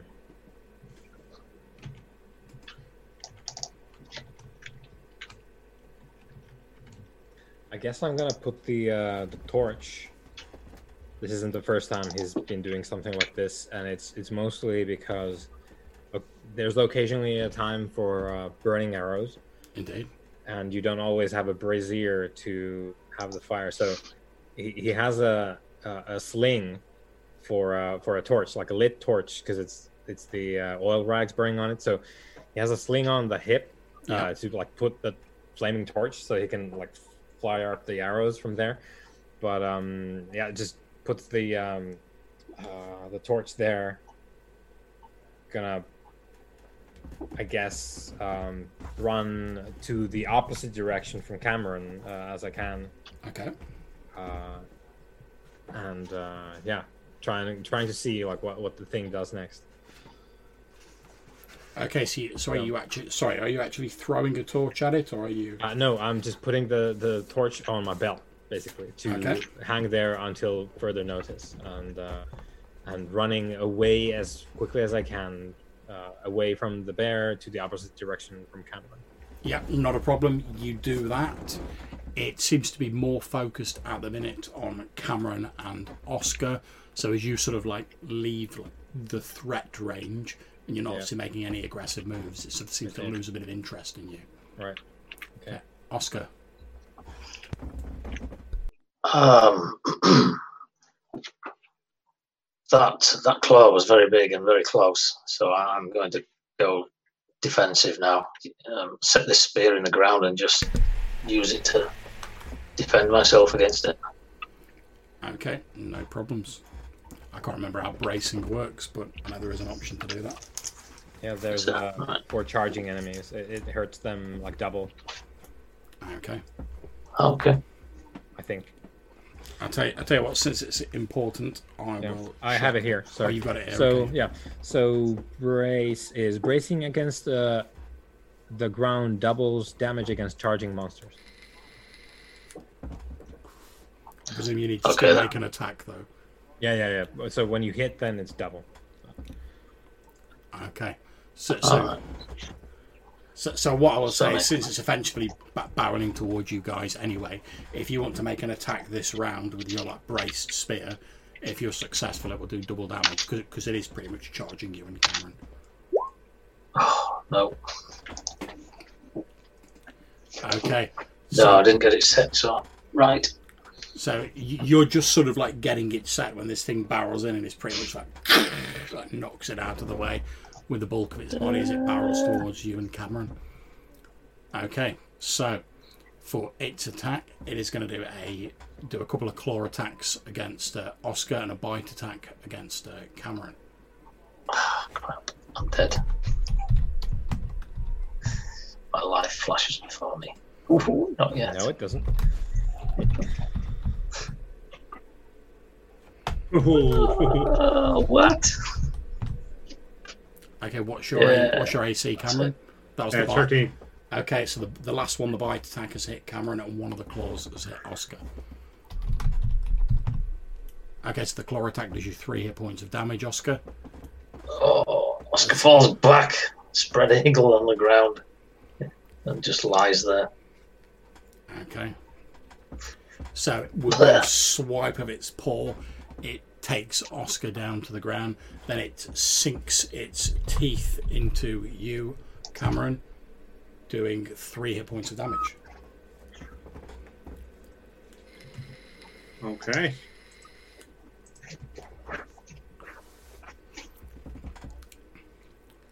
You had to think yourself lucky in it didn't hit you with both of its claws. Well, does death um, arrive at negative numbers then? Yeah, what, what what I'm what I tend to do is I say if you get you can go to like negative numbers equal to your level, so obviously minus one for you guys. How many hit Right. did you have? Three. Three. You've only got three. Yeah, You've yeah. got three. Start with four. Oh, Yeah. yeah. That, that's me from the last campaign. yep. Okay, right. So So yeah, so he- he's Os- unconscious. Oscar's down. He's not dead, but he's looking in a bad way.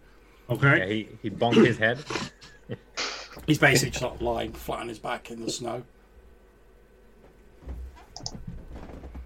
Okay, on to you guys. Come on. Um, okay, so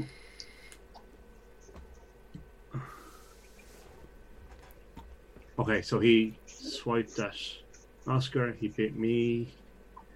Weimar is I'm some distance away. okay. Yeah, he he's basically some on it. distance away. But like he's, he sprayed it with oil. He's some distance away. He's got his like torch ready. Okay. Yeah, he's, he's about to light some arrows on fire and, and shoot the thing. Okay, so okay, so what I want to try and do then is I want to swing around behind this creature. Okay. and try and smack it in the back of the knee and try and do enough damage to its leg to make it difficult for it to walk. Um, and then I want to hightail it in the total opposite direction of Weimar. Um, so I'm a good 20, 25 feet away from it when Okay, that's fine. fire. Make your attack roll. Uh, no.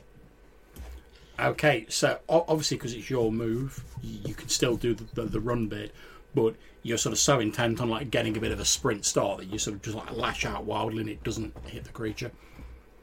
Okay, Weimar? you can see Cameron's like running away from it in the opposite direction. Oscar's like lying on the floor. The creature's like turning its head around to look at his his body lying in the snow. Uh, one of my um uh, prepared arrows, like just a bit of cloth soaked in oil, wrapped around it, touch it to the torch, uh, shoot it Okay, with go the for longbow at the thing. This would be a time to hit, uh, I think. Uh, that's that's range, though it doesn't really matter. Okay, so I think this is what I. Whoop. No, that, that is not a time to hit. Apparently, Okay, so one of your flaming arrows sort of spirals through the air. It lands like a foot to the right of the creature, and there's a tss as it like sinks into the snow. Okay, the the creature starts not paying any attention to the sort of hissing of the arrow. Starts sort of running after uh, Cameron, and it's got enough move to cover the distance you've made easily as it sort of drops back down to all fours and barrels towards you. However, it's not got enough move to do that and attack. So it's basically just sort of like got near to you and then it's risen up like. Okay. Over to you guys. Okay. So, is there any trees nearby? Y- y- You're a good distance away from like the, the mainstay of the Whale Song Forest, but there probably are a few trees sort of dotted here and there, although they're slightly stunted compared to the great pines of the forest. Okay. Are there any that I think I could get up that would give me enough height that I would be safe from this nine foot bear? you you think it well if you make a if you make a strength check you could probably get up one of those trees it probably wouldn't be safe for very long because like it's a nine foot bear with like massive claws and these are just like fairly thin trees but it, it might buy you some time Okay.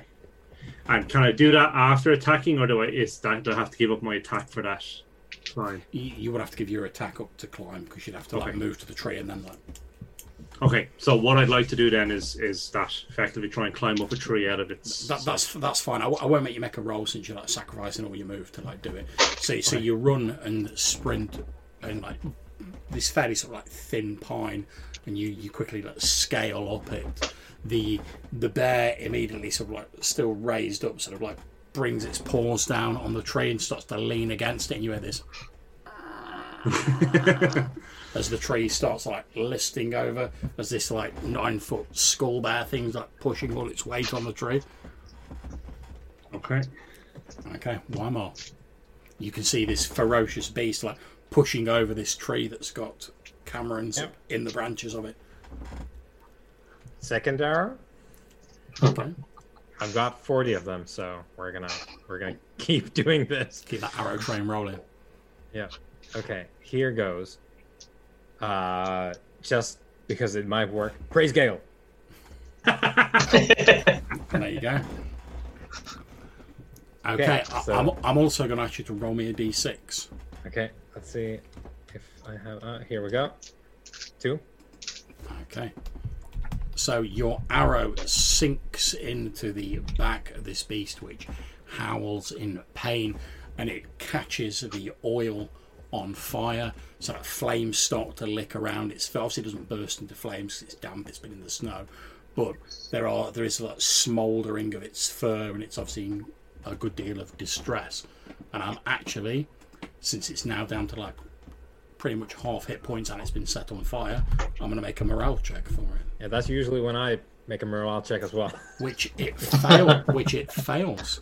So the bear with like flames licking out of its fur turns northwestwards, and it runs romps off into the distance, heading for the the whale song forest. Uh, I'm gonna. Um,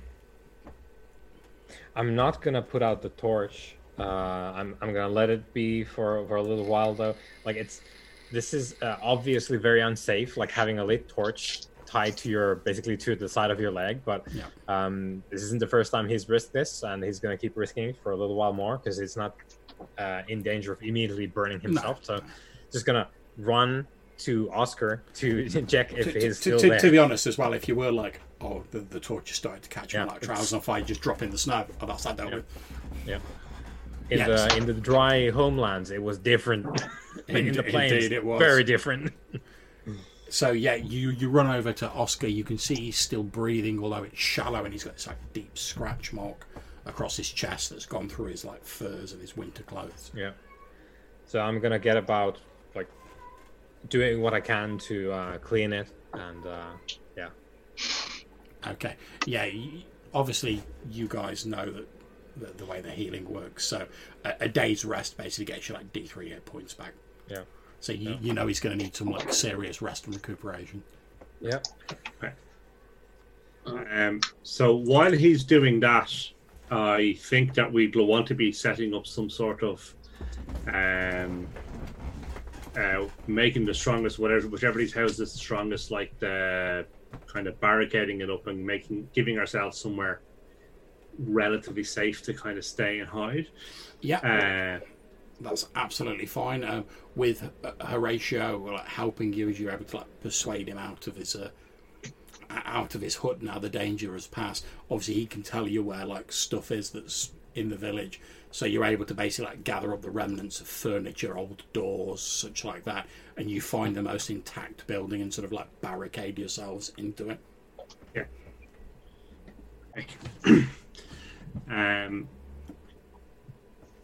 Okay. S- Yeah, I seeing we um, should do that.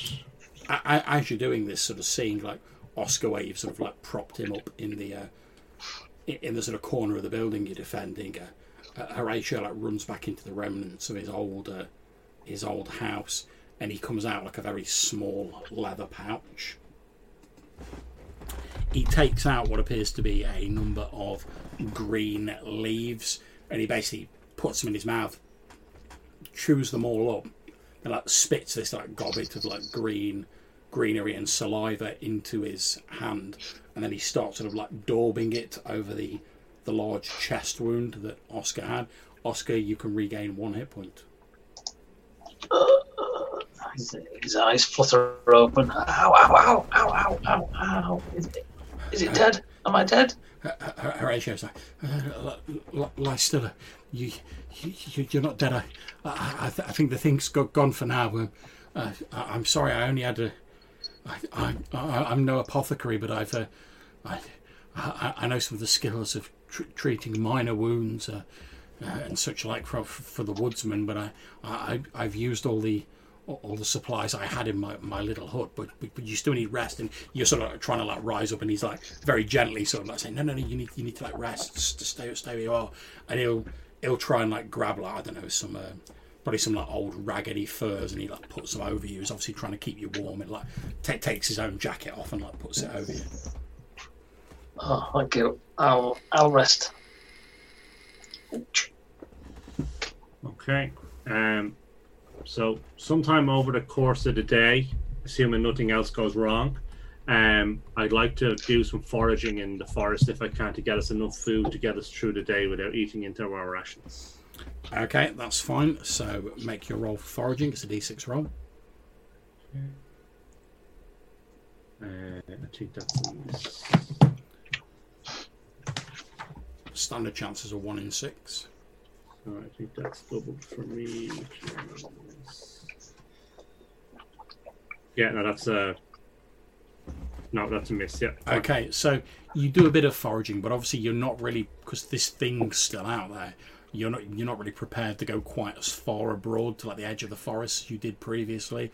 So you maybe find like a few odd bits of like spoiled like provisions from like the townsfolk, but it's not really enough to like make a great deal of difference. So you will all need to like consume at least one of your rations.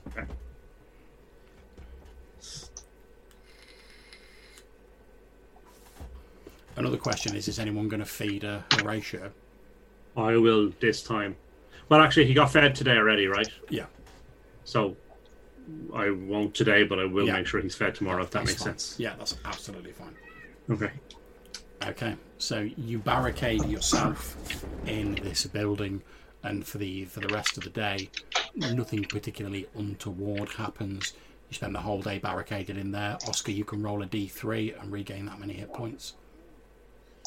Can we all do that? Oh yeah, yeah. A- anyone who's resting for the day can regain d3 hit points.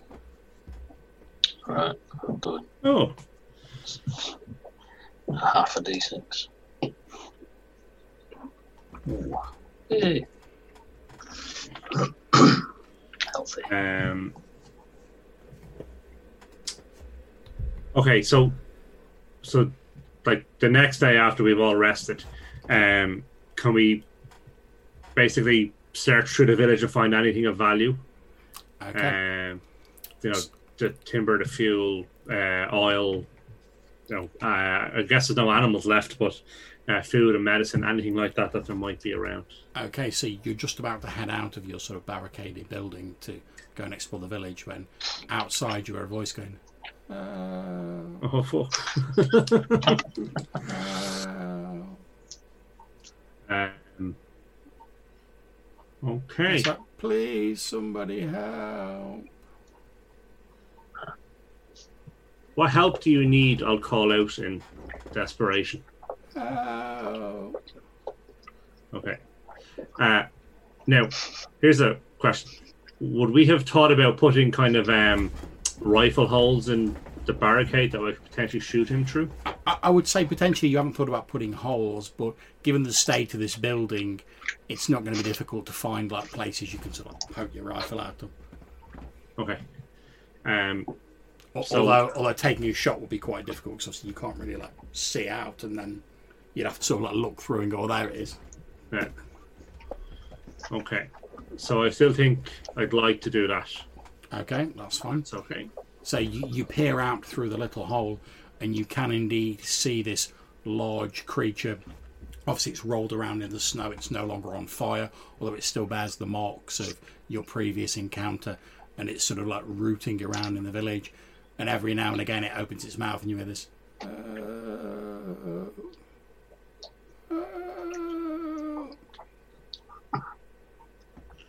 Okay. Uh, so I'll just take the shot then. Go for it. Uh, 16. Okay. So you, there's a loud. Don't forget, you need to roll your d10. There's a for your misfire chance. There's a two Oh, that's on every shot, is it? Yeah, it is. Yeah. Oh, okay, sorry. There's a two in ten chance of it misfiring. Uh, so that would be 3 and 10, so I think I'm Okay, okay. no problems. There is a loud crack for a few moments. The inside of the building you're in is full of this thick, choking smoke, but the shot does go out. It hits this creature. You hear it roar, and obviously I'm going to make another morale check for it.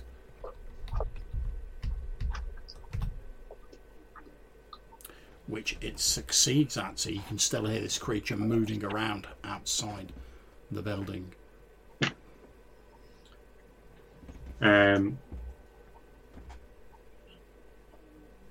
you hear this chewing sound followed by like a sickening sort of wet snapping sound as it begins to once more sort of gobble up the remnants of the the villagers' bodies that are lying around.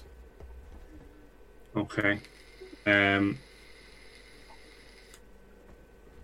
so I don't think we want to go out, do we? Weimar? I don't, I, we don't we don't need to yet. Yeah. Anyway, so we Okay. can afford to wait it out for a little bit longer.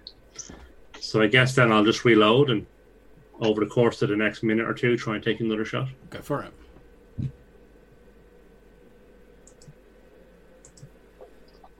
Uh, 12. Okay, roll your d10, see if you misfire. Nope.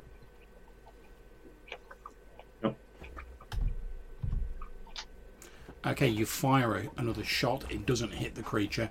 However, after a while, you hear it sort of heavy footfalls retreating into the distance. You can hear like the set, like it's obviously like dragging something with it, perhaps one of the bodies from the village. Okay. You can hear the sound of it sliding over the snow as it get, heads into the distance. Yeah. Okay. So once it's gone, then what I think I'm what I'm very keen on at the moment is to find a second or a third rifle. Um so that the next time it comes I can potentially get off three shots very So quickly. Where's uh, our uh, where's Horatio's pistol? Did they bring it? He, he didn't. It's still in his hood. He just sort of left it where you like slapped onto the floor. But yeah, you, you guys poke your head out. You see that the creature isn't about. So you quickly make your way to Horatio's hood. You've now got like a flintlock pistol. He's quite happy for you to take it. Do you want to take that, Weimar? Uh, yeah, Oh. sure. Okay. Um Yep. So you have a pistol that does D8 damage. Yes. Pistol. There's there's one sort of shot of black powder with it. Yeah. Yeah. All right. So I'll get that loaded. Um, and I guess if it doesn't come back and, and we're searching through the huts, do we find anything else of value? Okay, I'll, most of what's in the village appears to have been destroyed. However, let me just make a couple of rolls.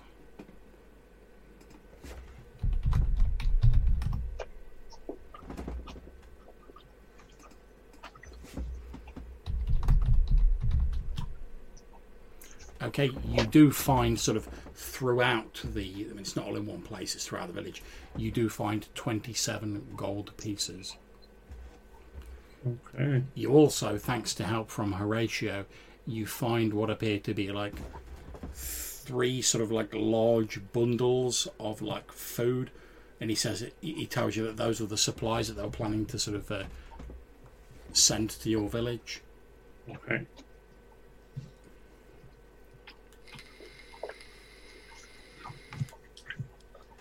Um, so I'll kind of take Weimar aside from Horatio and, and Oscar and uh, suggest that maybe we should set a trap for this creature somehow. Um, that it looked badly wounded and that maybe there's something that we could do to snare it somehow and um, attack it from range while it was trapped. Yeah. Uh, John, being a trapper, uh, or hunter, I guess, and uh, Cameron being a trapper, um, do we have the materials to fashion some kind of bear capable trap? With the scrap we have to hand and our like ropes and whatever. R- roll me a d6.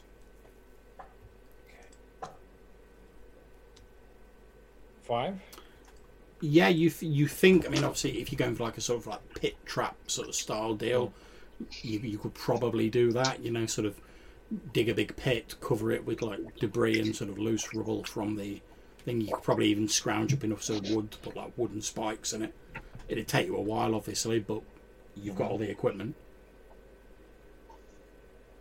Do we want to try? Yeah, I, I'd like a silver cloak. Slightly. Uh, So somewhat charred, but only charred on the front, right? The back of it should be fine. I mean, charred silver is still silver. I Yeah. guess. Uh, and there's a lot of eating on a bear, although maybe not yeah, this that, particular that bear. is, and I'm. We could take all the fat from that and be good for the rest of the year. Yeah. Um.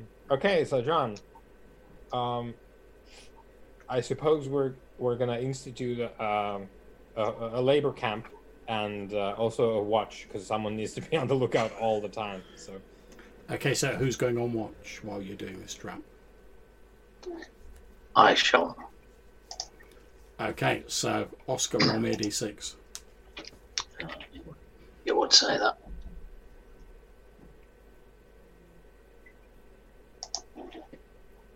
Okay, so as they're digging this trap and as you're watching, you don't see any sign of this creature reappearing.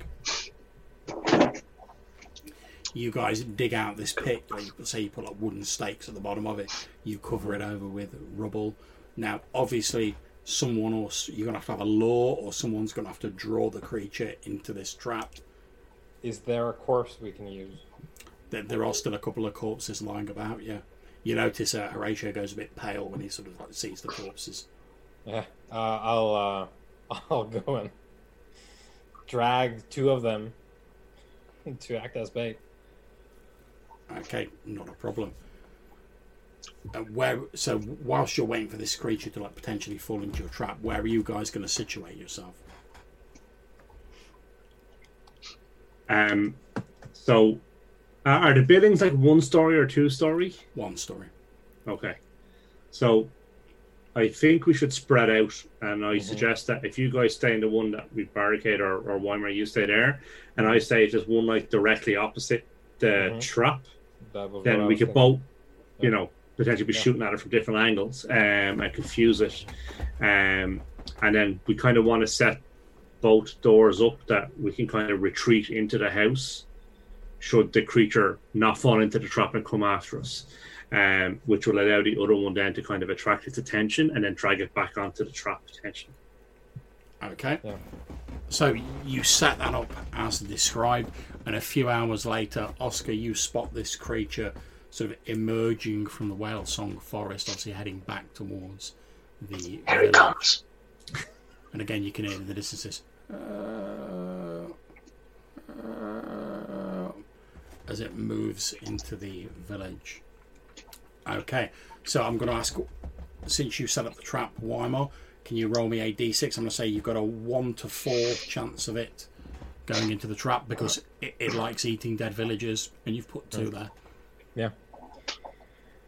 Praise Gale. Yeah, here we go.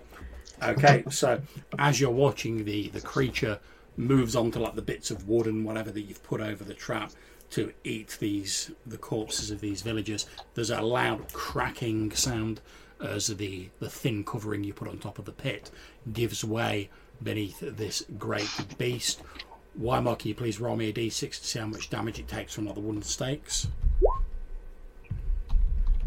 Okay, so you hear it howl as it sort of falls in and these stakes puncture it. You can see it's obviously like thrashing around and trying to like claw to like climb its way out. But before it gets a chance to do that, you guys will get a chance to act. Because obviously you've set this up, you were waiting for this. Um, okay, so I think I would like to run out of the house, come up to the pit, shoot into the pit, and then hightail it back to the house. Um, That's fine, go for it. uh, Shoot the bear in uh, it. 12 is a miss, I think, is it? It would be normally, however, I, I'm not giving you going guys a bonus because like it's not moving. Oh, it's misfired. Sorry.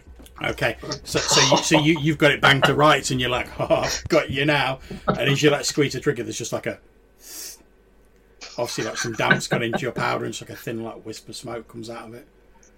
Okay. Okay, Weimar? So so you've seen sort of like Cameron run up and be like, ha ha. Yep. So that, that's my cue. Uh, I burst out of our house uh, with the pistol to the edge, uh, shoot it like uh, it was a bear in a barrel. Okay, So it's a D10. yep. Praise go. Okay, so yours hasn't misfired, so make your attack roll. Okay, so you've hit it. I'm basically, I'm basically, goes I- off. I'm basically only making you attack, making you do attack rolls because it rolls the damage. You- You're not Yeah. going to miss it wherever it is at the minute. Hmm. Okay. Okay, so there's the deafening echo of your pistol. You you hit it square in its like bony skull face. You hear the crack of the sort of bony plating mm-hmm. on its visage, and it, it lets out one last sort of squealing cry that this time sounds like a child squealing for help, and then it slowly collapses onto its side and lies still, twitches for a few moments, and then Uh, I'm gonna go to uh, Horace, and uh, I'm just gonna like put a heavy hand on his shou- shoulder. It's like, is this a creature that is common in this the, on this side of the river? He says, uh, "I've no, no, I've, I've, I've never seen anything like it before." He says, uh, "Although the," uh, and he, he sort of like looks at the, the the remnants of one of like the bodies, which is sort of half lying in the pit, and he looks like he's going to throw up for a few moments. And he says, "The um, the the the, the, the village elders and um, some of our hunters said they'd uh, they'd encountered all manner of strange creatures near some old uh, some old ruins in the uh, in the depths of the forest. I, I, I think it must have come from there. Wha- Whatever devil this is, and he like spits into the into the pit onto like the body of this creature. Yeah, I just I just look at Oscar with like big eyes and just like shake my head at all this. the yeah, mm. and I'll, I'll took the pistol away uh, and uh, say, well, um, if we've all just volunteered to reel out this monstrosity from the pit that we just dug, so get to it and I'll I'll uh, take from my pack. Uh, I have a grappling hook and a, and a bit of rope, so we're gonna use that to. Not, not a problem. It, it takes a fair old amount of time and it's heavy, sweaty work. Mhm. But you It's eventually, yeah, you eventually heave this like behemoth out of the pit, and it's lying there in the snow now. This huge mass of fur, bone, and claws. You can see like the sort of shattered like hole on the center of its like forehead carapace where your shot has entered, and obviously that exploded most of its brain. Okay, so I guess then what I want to do is get down and skin it, um, uh, so that we can keep its its hide, and then Okay, roll, roll me a Assuming it- d6, anything but a one, and you've got a you've got a basket. okay. Uh,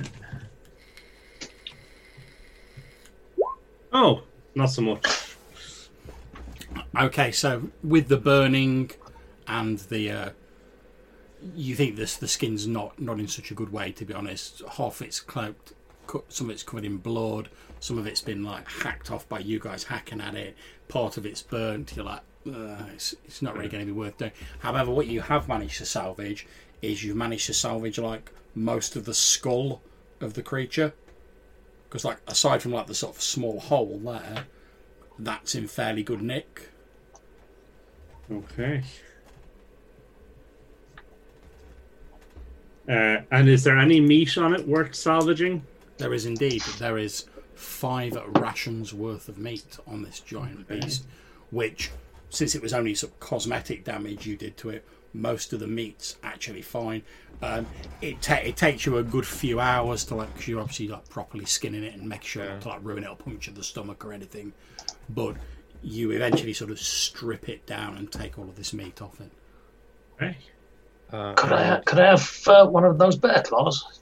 I was, I was just about to say, Oscar, that we're we're gonna take all this and the teeth. Yep, you, you can take the teeth and the four bear claws. Yep. So Well, the bear yep. paws, you know what I mean? Yeah, get the paws and then deal with the rest later, and like prize out the the fangs. Yeah, absolutely Right, right. fine. Make a note Yeah. that you've got those on your character sheet. Yeah. Yeah. So Oscar, if you if you want a paw, you can you can put that down.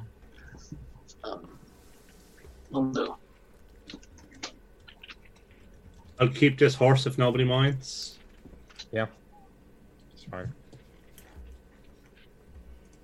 You think presume sort that- of, you think sort of looking at the horse, you could probably, if you weren't riding it, you could probably sort of put, put like the three loads of supplies onto the horse and just sort of like lead it and get the horse to carry those, so it didn't slow you down. Because otherwise, each of you carrying one of these huge bundles of supplies, you'd be moving fairly slow.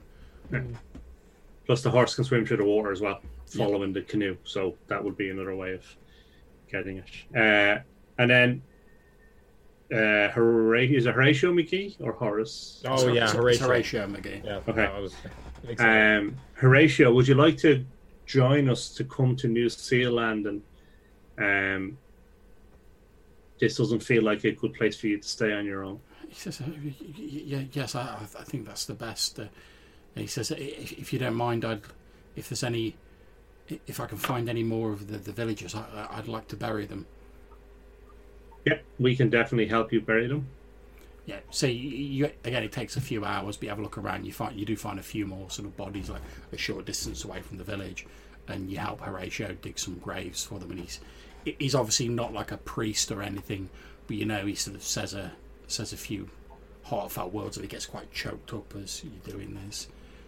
And uh, he says a few heartfelt words over their um, their bodies, and then he, he asks for a moment. Then after about 15, 20 minutes, he, he sort of comes back to where you guys have sort of moved off a little bit, and he says, I, I, I think I'm ready to go now. Okay. So then I suggest we head back to New Seal Land with the news. Um, and uh, our food. Indeed. So, over the course of the next day, you make your way back to New Seal Land.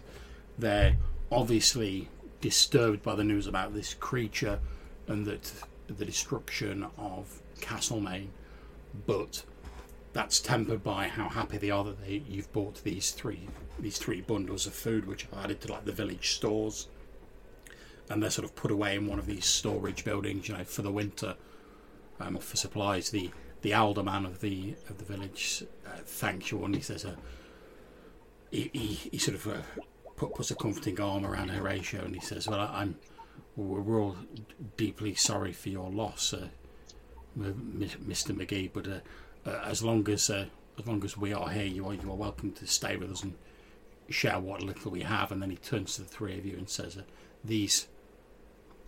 these supplies you've bought us will will stand us in greater stead against the uh, the oncoming winter. I I know this Would is a rather sum- had neighbors though. I like butt in. No, he, he, he nods and he says, "I, I, I completely, I completely agree, Mister Lone Grove, but, uh, but we, we have to, we have to take the hand we are dealt, and uh, it's, it's my, well, it's all of our jobs." And he gestures at the villagers they've also like gathered around to hear this tale.